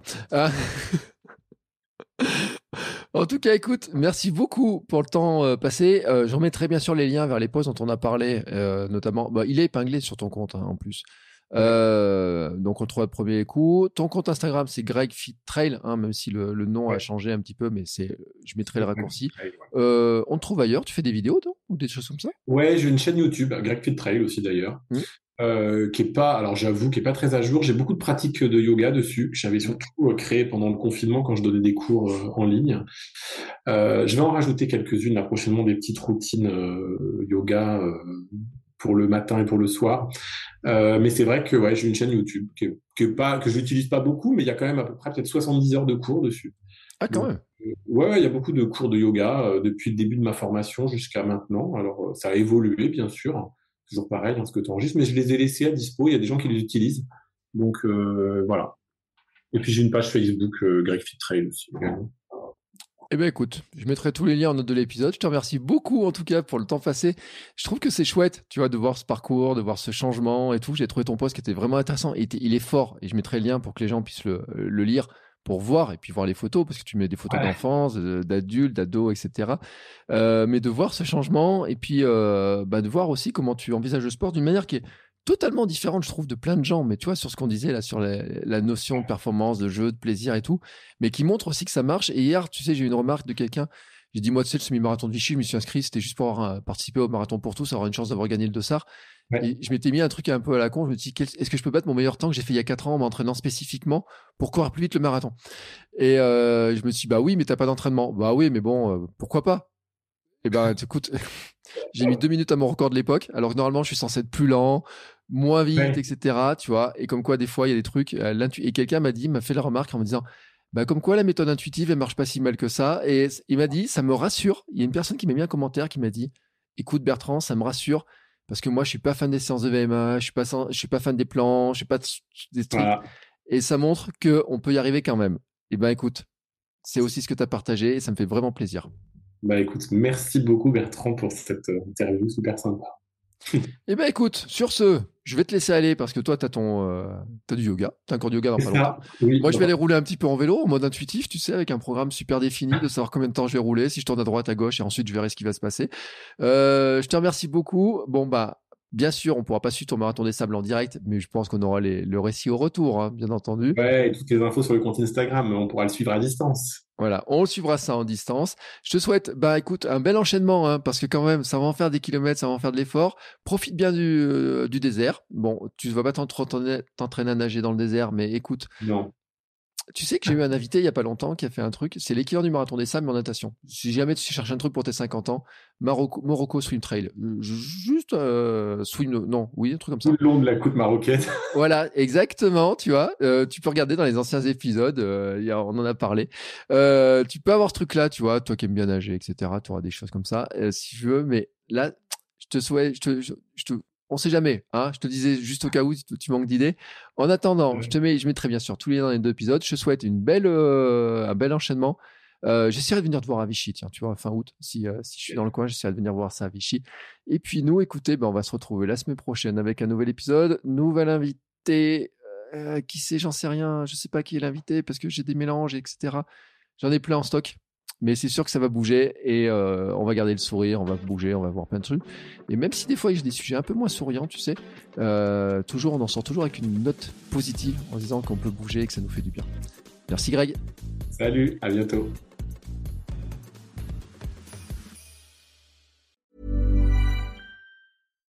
When you make decisions for your company, you look for the no-brainers. And if you have a lot of mailing to do, Stamps.com is the ultimate no-brainer. It streamlines your processes to make your business more efficient, which makes you less busy. Mail checks, invoices, legal documents, and everything you need to keep your business running with Stamps.com. Seamlessly connect with every major marketplace and shopping cart. Schedule package pickups and see your cheapest and fastest shipping options from different carriers. With rates up to 89% off USPS and UPS rates. And with the Stamps.com mobile app, you can take care of mailing and shipping wherever you are. Make the same no-brainer decision as over 1 million other businesses with Stamps.com. Sign up with Code PROGRAM for a four-week trial, plus free postage and a free digital scale. No long-term commitments or contracts. That's Stamps.com. Code PROGRAM.